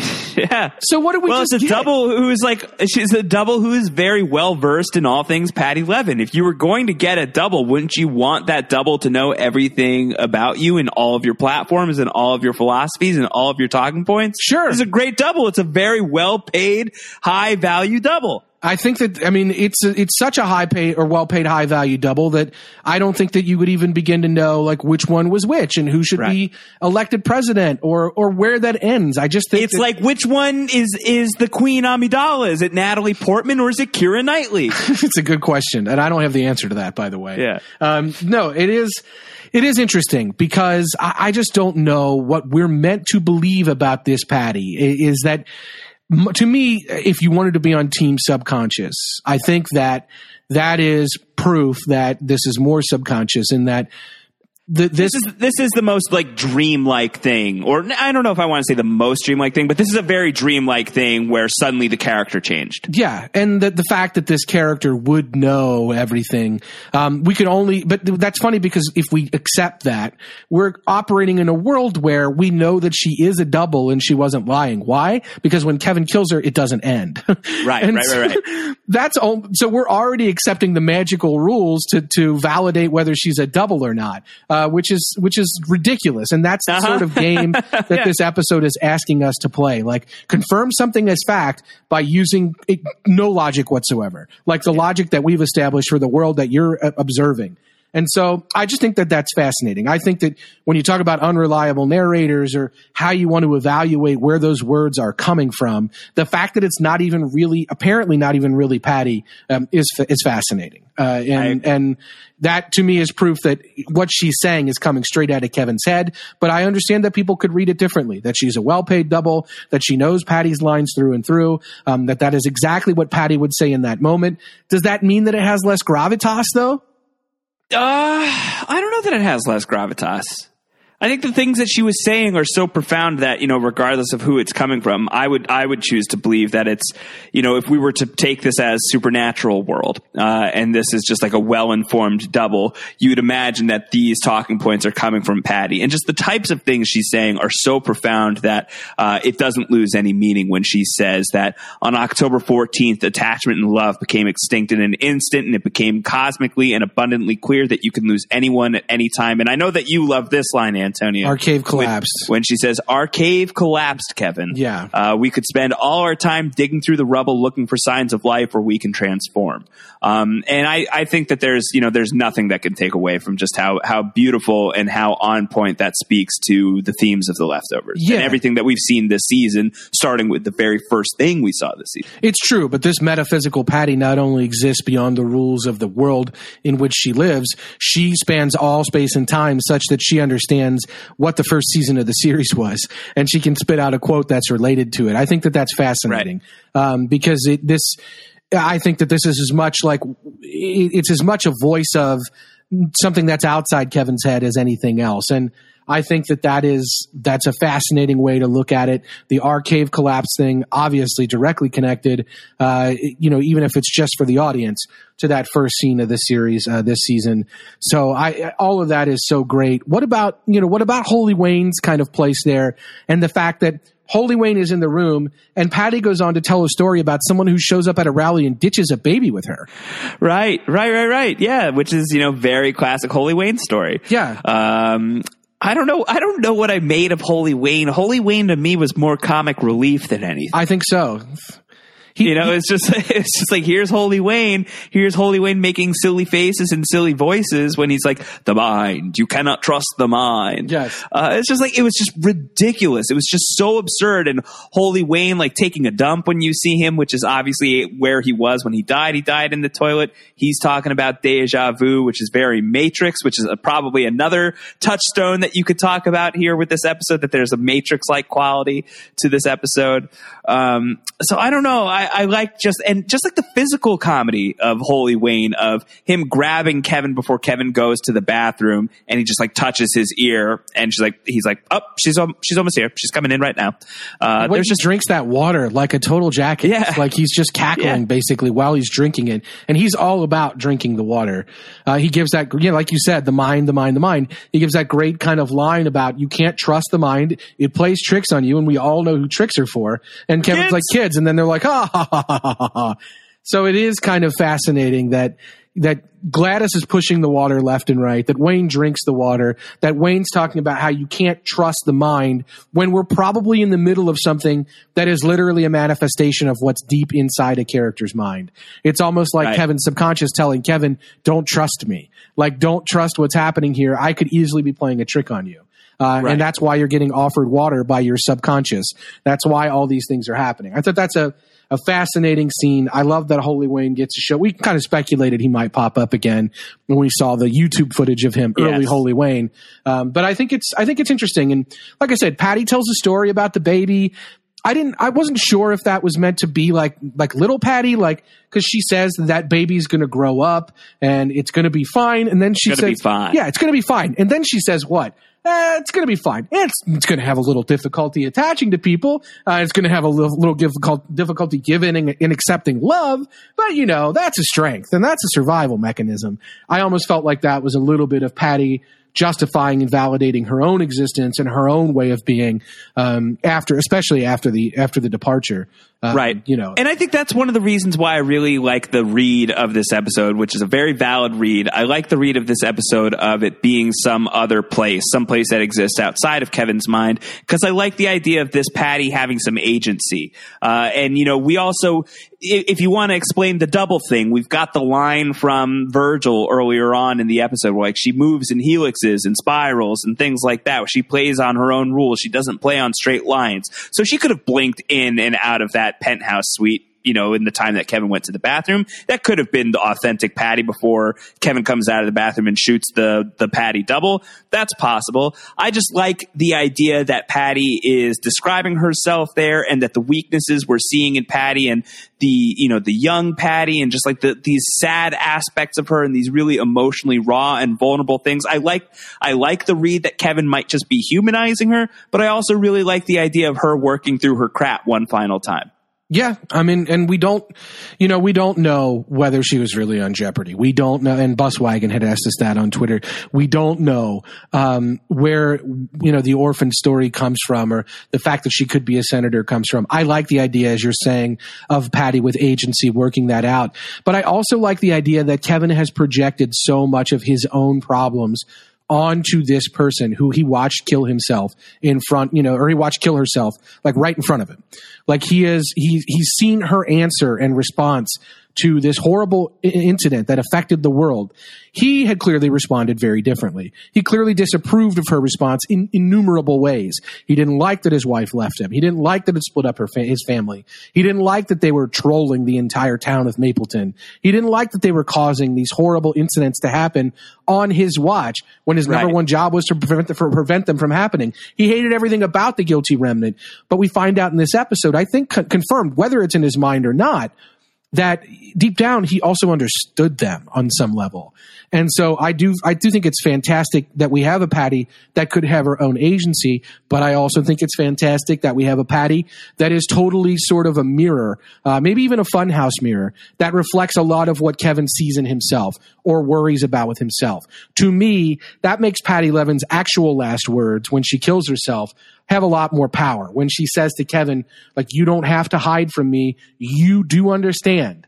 Like, that's what she's trying to hammer home to Kevin. And I think that's what's really stuck with him is that he's done so much to co- kind of cover up the the departure and not really confronted it and not really confronted how it affected his family and tried to soldier on through like a good cop would that he's really he, he's at a point where it's driven him literally crazy uh, trying to deal with everything that's come up with that.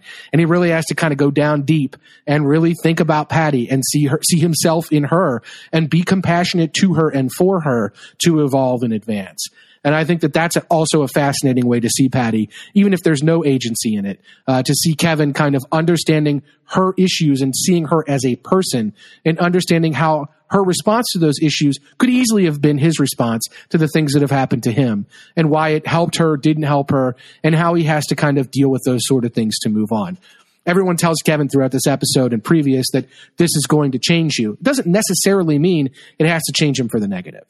Yeah. Yeah, yeah. So how is this going to change Kevin? Uh, and com- coupling that with we have Kevin drowning Patti here. Patti is potentially gone. Um, are we done with Ann Dowd on the show? Is Patti still going to be haunting Kevin moving forward? And if not, what kind of Kevin are we getting here? There's a lot to unpack in that question, but I think that those two things are linked. Yeah, Alex Coons had kind of asked us, where does the show uh, go from here emotionally? Will it be hard to care about family drama after these high stakes?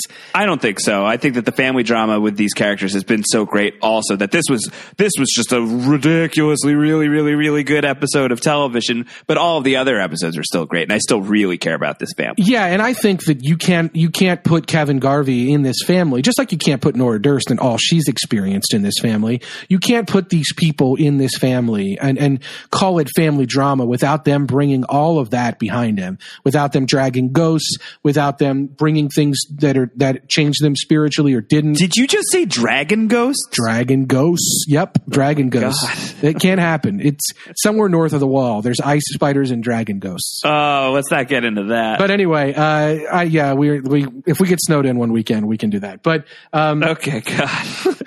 but no, I think that if you if you th- this is not just family drama. This is not parenthood. Uh, this is parenthood with characters who uh, have all of what they've experienced and brought to the table that we already know about. And yeah, they're not going to deal with the family drama on a metaphysical plane probably, but they are going to deal with it having been influenced by everything they've experienced. And don't forget Laurie's in the mix too. And we don't know what happened with Laurie and Tommy, but Laurie's obviously got a very dug in view about kind of the, the, the ability of medicine and how all of it's hokum and all of this is BS. And I think Kevin's going to come away with a slightly different view at this point. I mean, the man has literally been killed and brought back to life. There's no way that doesn't change a person's worldview such that they're going to be at odds with the very same person who just told them not to use the medicine. So the fa- or to use the medicine. So family drama is heavily influenced by everything we've experienced. And I think as a result, the emotional heft and weight is going to be there. And I certainly trust in the writers and actors to truly pull that off.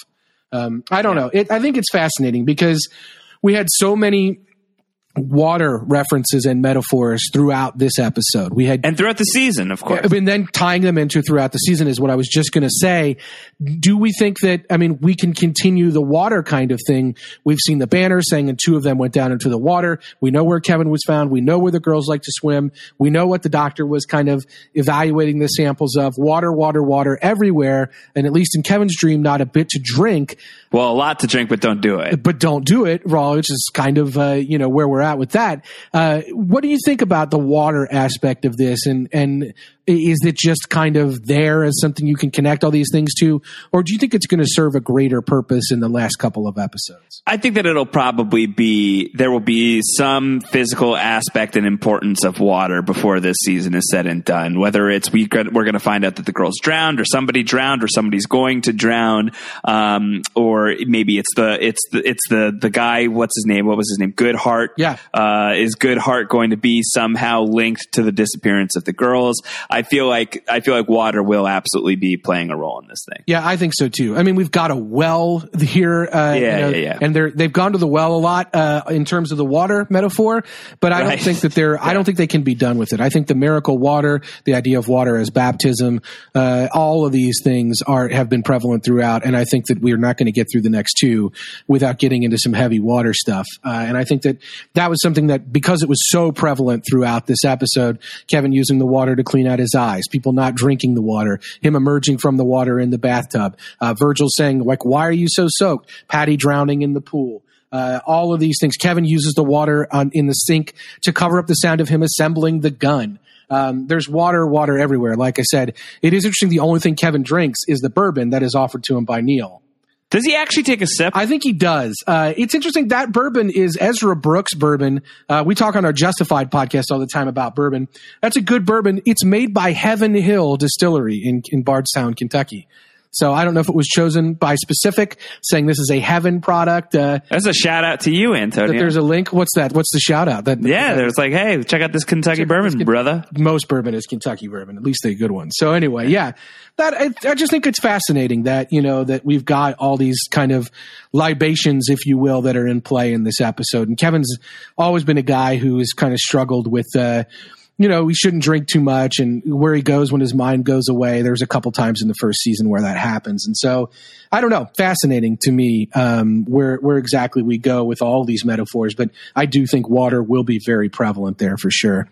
Uh, Are, are what? Well, what? Let's go back to the Ann Dowd thing. Um, are we done with Ann Dowd? Are we done with Patti Levin? Is Patti Levin off the show? Is she vanquished? Is she cleared? Are we getting her moving forward, or was this it? Was this her swan song? I think we're I think we're probably done with Patti Levin as a speaking character. Um, I think that if she pops up again speaking, we're going to have some problems. That said, we were pretty sure that Nora Durst had been cured by Holy Wayne to an extent, and we saw how how much how not how shallow beneath the surface she was truly keeping a lot of what was what was involved with that. So I don't know that we can say that this cured Kevin of Patti Levin. That said, I do think we have to take some steps forward here, uh, and I don't think they should include Patti Levin haunting Kevin, speaking to him whatsoever uh, in any way. That doesn't mean I don't think we won't see an image of Patti kind of disappearing into the woods or fading into the water. Uh, something else where Kevin might see her. Goodbye, Kevin, Kevin, Kevin. Yes, something like that. I think it could happen. Um, but I, I think we're done with her talking for sure. Yeah.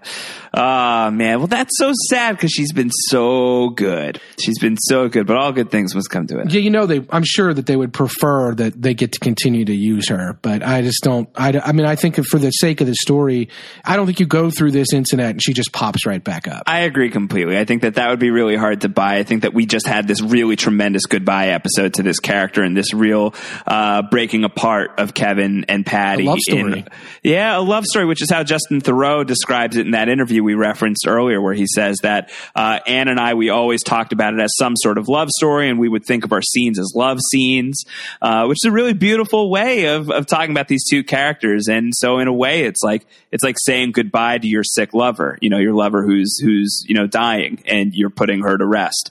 Um, I mean, you're putting her to rest by pushing her down a well and shooting her in the face and drowning her and holding her underwater, but you're saying goodbye nonetheless. Yeah, it- it's Uh, great because you're saying goodbye with a story about a four day run on Jeopardy, Uh, Right. and Yeah, and yeah, a yeah. final Jeopardy answer of Kazakhstan, which by the way was a final Jeopardy answer last week because of course it was. Well, that's right. Yeah, you texted that to me. Yeah, yeah, yeah. I mean, it's it's fantastic. Like it's in the water. It's in the water, man. The, the stuff- leftovers. the stuff that Ann Dowd is doing in this episode and just the way she plays so many different flavors of Patti. The Patti that, that tells the Jeopardy story at the bottom of the well is, is heartbreaking. And the fact that her, her great shame was that she won, allegedly won enough money on Jeopardy to do exactly what she needed to do, which is leave Neil and she didn't do it. And she blames herself for that, it sounds like, and she has, probably a lot of reasoning for that. Uh, I mean, I've worked in, I've worked with victims of domestic violence and abuse, and it's it's a very tough thing for a lot of people to leave that. And I, I think that a lot of people end up blaming themselves when it's not their fault. And so I think it's fascinating to see all that play out. I mean, if this is Kevin's subconscious. I think he has a phenomenal understanding of other Right. human beings that um, that that is buried deep down, and that he keeps behind a lot of international assassinship or police work or whatever. Um, that that scene is just so great. It's so beautiful. The way this episode is shot is gorgeous. There's so many great shots. The shot where Kevin and young Patti are walking hand in hand as the sun is setting and they're leaving the hotel and you see the windows is great. The scenes of them walking through the forest with the moonlight and the sun Coming up to the well. coming up to the well, gorgeous. Gorgeous. Just beautiful. And just the emotion of him kind of kissing her in the head right before he drowns her uh, is sort of a mercy killing is fantastic. Um, Patti says she's scared in that moment, and Yeah. she says it in a way that's like like real. And I just think that this, not only seeing Ann Dowd, but seeing so many different versions of Patti, whether it's a double, whether it's the aggressive, angry Patti, uh, or whether it's you know this this child Patti or the broken Patti, uh, it, it's just heartbreaking and so good, so good. Uh, we didn't really talk about Neil much at all in in this podcast. I really don't want to. All I really want to say is just like publicly for the record is F Neil. Yeah, and it's the same guy who was like a horrible guy on Mad Men. Um, this is just you know this poor actor. Like it, I guess he's working, he's fine, but he's playing some real scumbags. Yeah. And uh, yeah, F Neil is right. Like just Yeah, Neil. Neil, if you need somebody to take a dump on you, you know, give me a call. That's all I'll say. I- you won't like it. Trust me. that, I'm not even going to get into that. That there's a lot that's wrapped up there, um, and I, I hope the water uh, motif does not reemerge because that would be truly. I'm sorry. That was really gross. That was Uh, really yeah, gross and but- graphic, yeah. but it's just how I feel. It's interesting because this guy is just, he's a horrible guy. And The at worst. first I think he's not a bad guy. When Kevin pulls Patti out of the pool and he tells Pat, Kevin, mind your own business. Like, I'm like, you know what? Kevin should mind his own business. I'm glad he saved the girl. I understand why the guy doesn't necessarily want to talk to Kevin about any of it. Maybe the kid's got a problem. Like maybe it's none of Kevin, maybe it really is none of Kevin's business what happened here. And that doesn't, I don't think that there's any justification. He saved the kid's life, and the guy is upset about it. This guy's obviously just a bag of D. See, I didn't think that at first, but then when he reemerges, uh, and even when he reemerges at first, he's like, "You're an international assassin, and you have these angry, violent tendencies. I like people to take a dump on my chest. Are you going to judge me? You know?" And fair enough, like fair enough in my mind. It's like everybody's got their own problems. Everybody, I mean, look, we just spent an episode thinking about what made this horrible person in Patti the horrible person that she was. We can't forget what the guilty remnant did to remember October 14th in Mapleton in season one.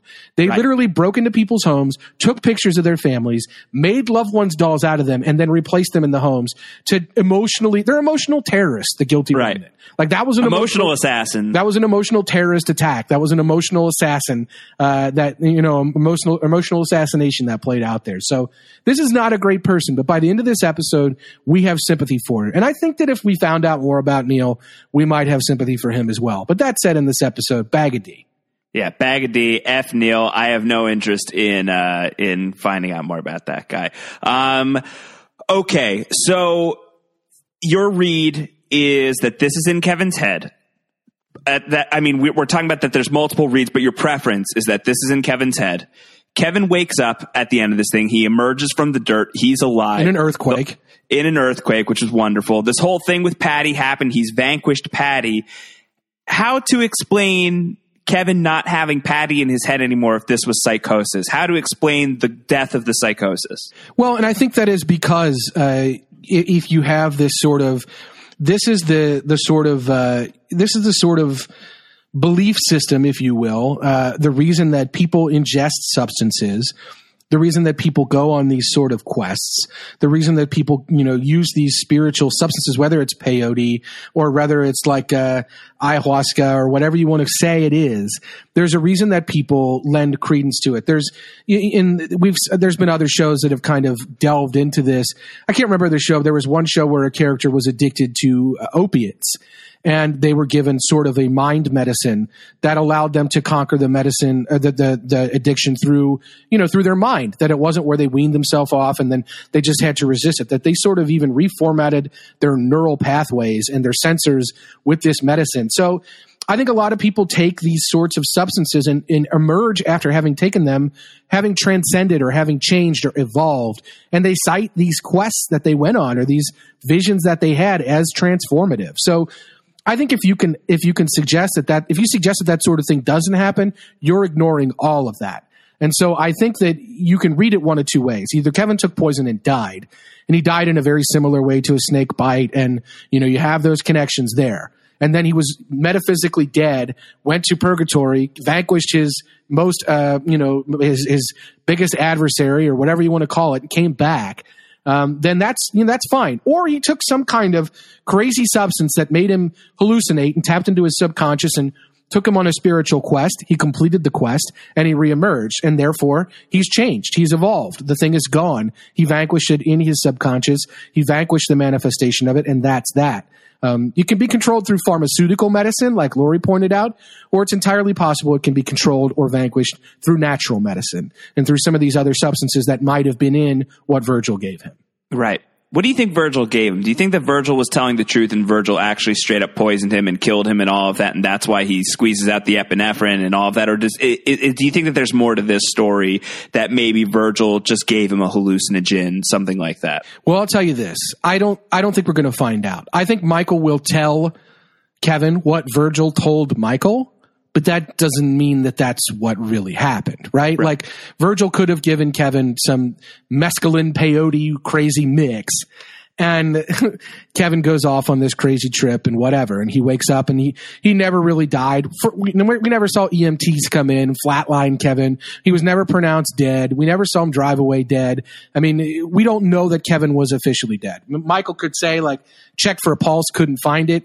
That doesn't really prove anything. You know, Michael could say you weren't breathing. That doesn't mean much. Uh, right. You know, Kevin could have easily started breathing again. We don't really know how this all played out.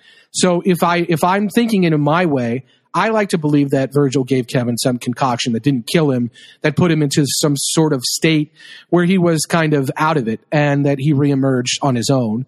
Uh, and that's that. I, I, prefer to think of it that way, but I really prefer that it be ambiguous, that we don't know. And I think that's ultimately what we're going to get. I think Michael's going to tell us a version that Virgil told him, but I don't think that proves anything.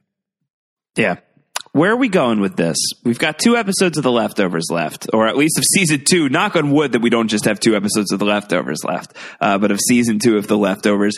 Where are we going? Where, what is the, what has changed Kevin Garvey going to look like? What is that going to look like in interaction with the other characters that we know and love and know and loathe in some cases, perhaps even? Um, what where where are we going? What's the end game of the season? If Kevin's arc, according to Damon Lindelof, was confronting and conquering Patti and let's say he's done that now.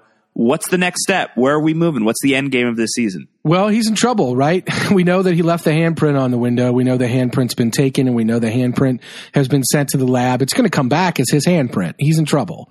And I don't know where that trouble ends, but I, I fear where that trouble ends, especially when John Murphy finds out, if he finds out that Kevin's been in league with Virgil, uh, and and you know Kevin's been spending quiet time alone with Kevin's with Michael with John's son Michael.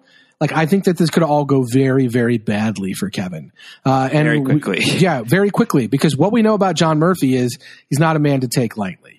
And so I, I don't know how Kevin is going to convince John Murphy that he wasn't involved with the disappearance of the girls but it it could get worse before it gets better. And I'm I'm wondering if it does get better. Like I'm wondering if now that Kevin has sort of completed his vision quest, if you will, I, I want to know about the changed Kevin. I want to know what part of Kevin died uh, with the incident. Uh, and I I don't think it's going to be oh Kevin is is lunatic. He's a lunatic now. Uh, you know, is Kevin going to be I've seen speculation Kevin's going to join the guilty remnant. Oh no. Because he truly got in touch with them and he understands Patti's plight and he understands the message that Patti was trying to send people now. And is he going to go join the guilty remnant? Is Kevin going to get closer to Tommy now? I don't know, but I think the door's open for those sorts of crazy things to happen. But I think the, the, the prominent, the clear and present danger is John Murphy. And I think that that could get really worse before it gets better. We joked earlier about whether Kevin ends up crucified, but I, I wouldn't stop short of saying that that's entirely possible like literally crucified. Yeah, maybe not nails through the hands, but like right. tied up on a on a cross, like and and left kind of there for everyone to see, uh, and not given food or water until he until he you know says what happened. I I think Miracle's the kind of place where it seems that like the rules are kind of malleable, and John kind of gets away with whatever he wants. Especially in Outer Miracle, I, I think anything's really possible, and I think we could see Kevin publicly humiliated, shamed, tortured, all of those things for this information that he doesn't even have. I had speculated that you know what we might see is in this part of this vision quest that Kevin that Kevin's gone on, we might actually see him remembering what he may have or may not have witnessed when he tried to kill himself that night. We still don't know what happened in that sleepy time. Is he going to remember that now? Is that how he's going to be changed? That could that could be a game changer for sure. That would be a game changer. If he somehow through that knows what happened to the girls, that could be big too. Right. Or just even has any more information, right? Like, Right. you know, oh, well, they weren't there when I got there at X time, you know, that any little thing that he's able to remember from this incident, because of course he's going to be straining to remember it now, uh, because he's going to be put on the slab. He's going to be put, uh, to kind of test and, and, and interrogated, I'm sure, and tortured probably would be my guess. So he's going to do everything he can to remember.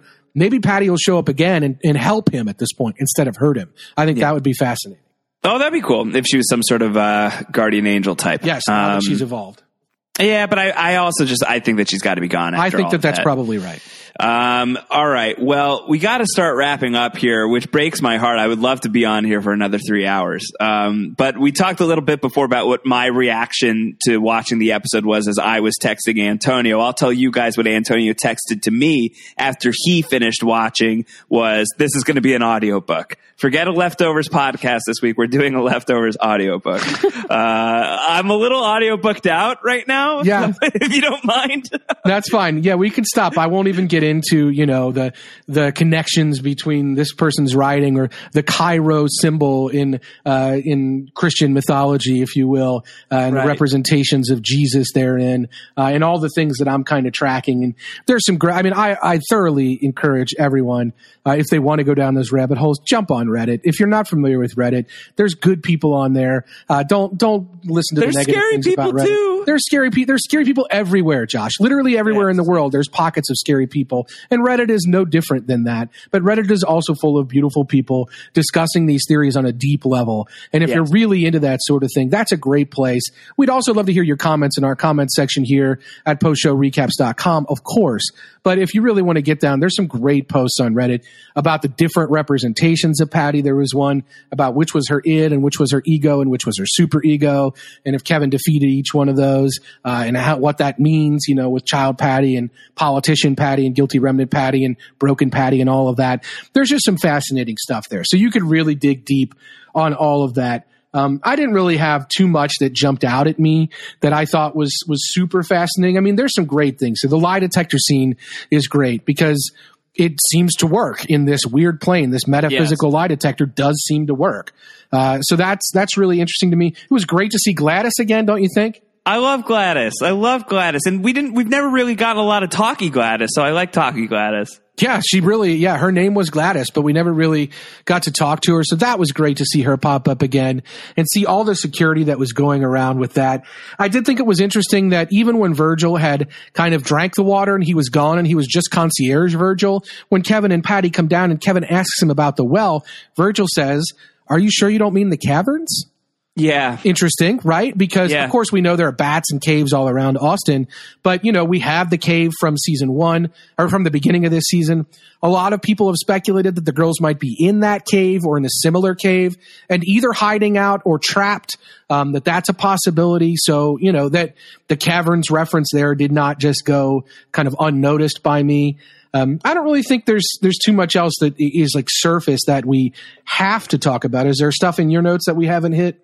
No, I mean there's there's tons that we could be talking about. I, again, I do think that the audio audiobook comment was funny, but I also think that there's truth to it in that there is so much that we could dig into. You just brought up Virgil again, and I just really want to salute Steven Williams, the actor who played Virgil, who uh, has been really great on this show. Um, obviously, I don't expect that we're going to see a whole lot more of him now that his brains are all over his trailer, but he was really beautiful in this episode as well. I thought that just the way that he played kind of like the, um, you know, like the, the MI5 leader when he was giving That was Kevin his- great. His, marching orders, like, you're an international assassin. Like, it was just really, really good. Yeah, and, and she's running for president.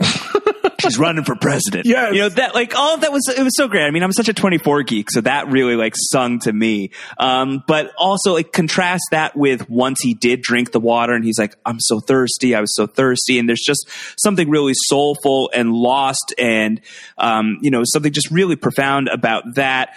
And I even liked when little Patti is like, he's going to go throw me down the well. And Virgil's reaction, instead of like alerting the authorities and triggering, you know, yet another action sequence, Virgil was just like, "Oh, well then I hope you brought your swimsuit, little lady." Yeah, it's great. this was really really it's great. good. He's so he was really good, and I agree with you. I love that scene because at this at this point, I think the episode could have easily gone off the rails.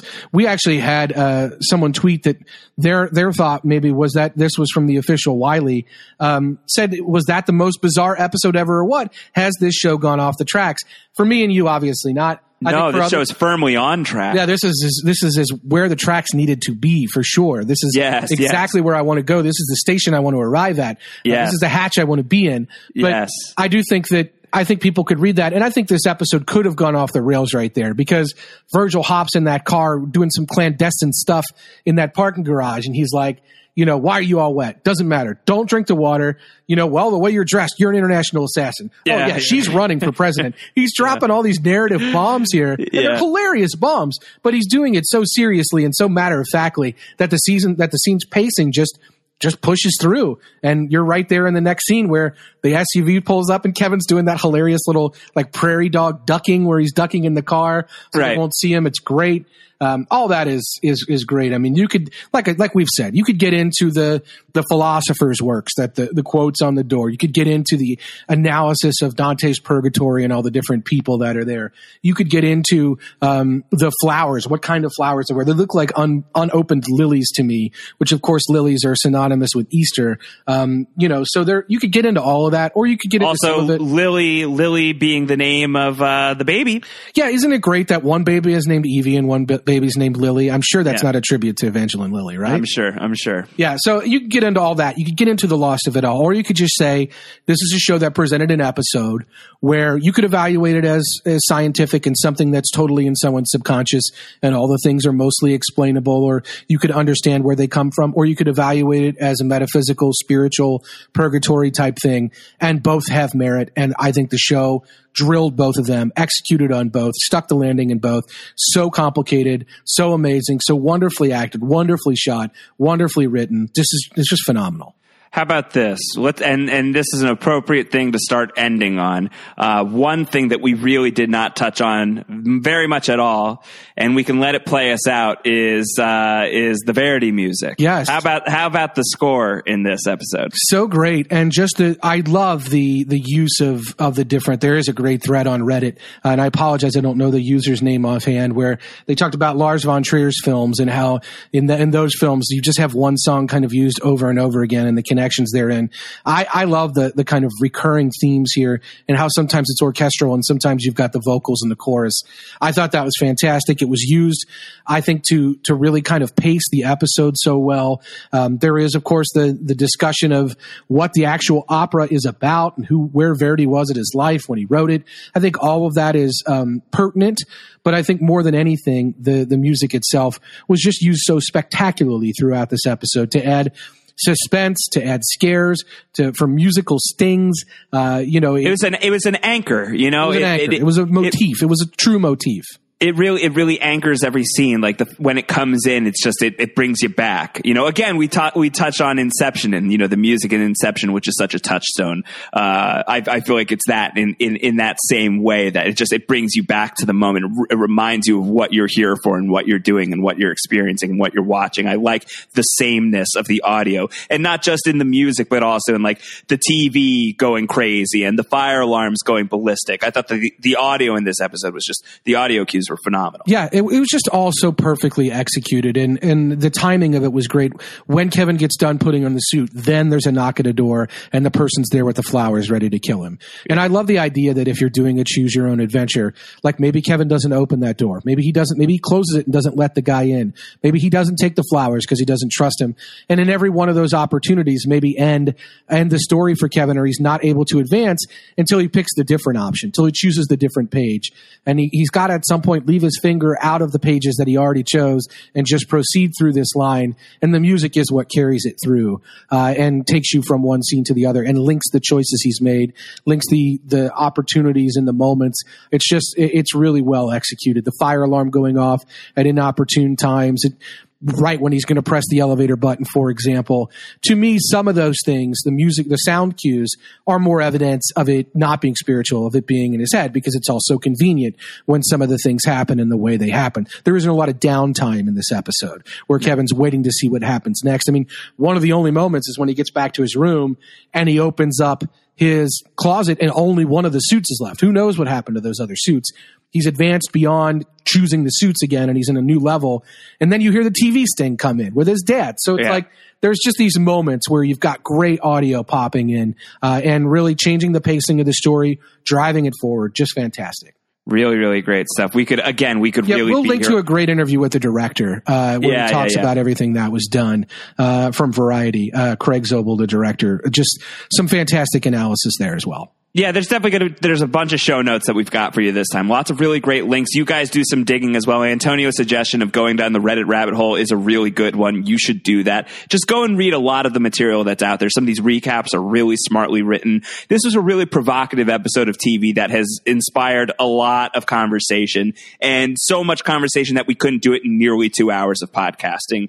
Um, I think that that is, that is the testament of a really, really tremendous hour of television and really almost regardless of where the season goes from here, I'm so enormously pleased and satisfied and blown away by what we got in International Assassin that for me, best episode of The Leftovers by far and a top tier episode of anything that I've ever seen. I'm so happy. Antonio, this show is so much fun to talk to you about. I, I just have a blast every week we get together. I was sad to be gone last week. AJ crushed it. I'm, I was sad to have missed that episode because that was such a good episode. I'm really glad I didn't miss this one. Yeah, me. I, everything you just said, I agree with. I, Um, especially, you know, that this is just a top-notch episode of television. I was really glad uh, to have AJ's take last week, the Wind or Tiger thing, and the, Oh God, yeah, yeah, yeah. The The, author- tiger in the bush was so good. yeah, the author that he referenced. I mean, these are the sorts of issues that the show is taking on head on. And like I said, it really is about the way we choose to lens the world, the way we choose to see the world, and whether we want to wear rose colored glasses or spiritual colored glasses or realist skeptic colored glasses or whatever you want to do. However you choose to lens the world, I think you can do the same thing with the show. And I think that it can validate your theory one way or the other. I don't think there's anything in the show that is invalid if you want to choose a different way of looking at it, if you want to be spiritual or if you want to be scientific. And I think that from the jump, this show has presented us with these things like I, we talked about here on this podcast with the bagel and everything like that. Where'd the baby Jesus go and everything? There's always a way you could look at it that's metaphysical and a way you could look at it that's not. And I don't think the show has directly confirmed the supernatural uh, or directly confirmed that it's all science. I think that the show is saying people are asking these questions about you know matters of geography and about lenses and things like that, and that's what we do when we have these incidents or things that we don't have answers to. We look to science and, and we look to faith, and we look to these things in the way that the characters are doing it in the macro in the leftovers is fantastic. Yeah, it's great. All right. Again, we could be here forever. Every Yeah, time we, we say that, we start talking even more. We, Windex on our microphones. we gotta go. Ah, my eyes, my eyes. Pizza flavored Windex. Uh, all right, Wait, flavored? We're doing pizza flavored Windex? That's a whole new thing. I thought It's it was really scented. good. No, no, no. How about this? Hashtag pizza Windex. Let's call that the hashtag. I think that's easy. Uh, AC Mazzaro, two Z's, one R. He's on Twitter. I'm at Round Howard. We'll be back next week talking about the penultimate episode of The Leftovers, season two. What are we, what do you think? Any, any final predictions for what we're getting next week? I mean, uh, even though the stigmata from his hand disappeared, I think we're going to have a lot more of the persecution of Jesus kind of metaphors with Kevin. I think that's going to persist. I do think we're going to get a non-committal answer from Michael as to what happened, something that won't confirm or deny the spirituality of the event. Uh, and I think that John Murphy is going to be really a force to be reckoned with here and difficult. And it looks like from the previews, we're going to get some, we're going to get some guilty remnant action here. I don't know if it'll be in Miracle or if we're going to go back to wherever they are and, and follow Tommy, but I'm, I'm excited for that. I'm excited for that too. Not for nothing, but you know, John Murphy has called people a five in the past. This upcoming episode is called 1013. Uh, what, that's like six to midnight. What if Kevin Garvey's a 1013? That sounds bad. Yeah, that doesn't Uh, sound great. Uh, I mean, there could be a lot. yeah, there's a lot. a, I mean, I think that, I'm sure. 1013 is like is probably like a police code for something. I would imagine. Police code for something, maybe a you know a biblical passage. There's probably a lot. I mean, bring your bring your thinking hats. Well, next week 1013 is also the day before the departure. Ah, that's right. Oh Yeah. man. Okay. So 1014 being the departure, 1013 the day before the departure. Meg, her mother died the day before the departure. That's and right. That's why she thinks she was, you know, That's why she might have been angry because she. Oh, Was, look at us planting flags. How about this? Can I plant a Can I plant a flag? Yes. This is this is uh, John Murphy shot Virgil on ten thirteen. the day before the departure, Possible. possible, or or yeah, I mean there. There's a yeah. There it really could be anything. It could be it could be like I said. It, it, the best titles are probably multiple things, right? So there, there you go. It, we'll we'll look we'll look out for that. We'll try to scour for you and determine what the title means next week when we get a little more information. But yeah, I'm looking I'm looking for Kevin Kevin Jesus kind of coming forward to bear here. I want to see more of that. All right, I want to see more of that too. All right, give us your hashtag Pizza Windex. Send that to Antonio and myself. We'll be back next week with more leftovers. Monstrous episode this week. Antonio, killer job as always. Same to you, Josh. Thank you so much. All right, thanks, guys. We'll talk to you soon. Bye.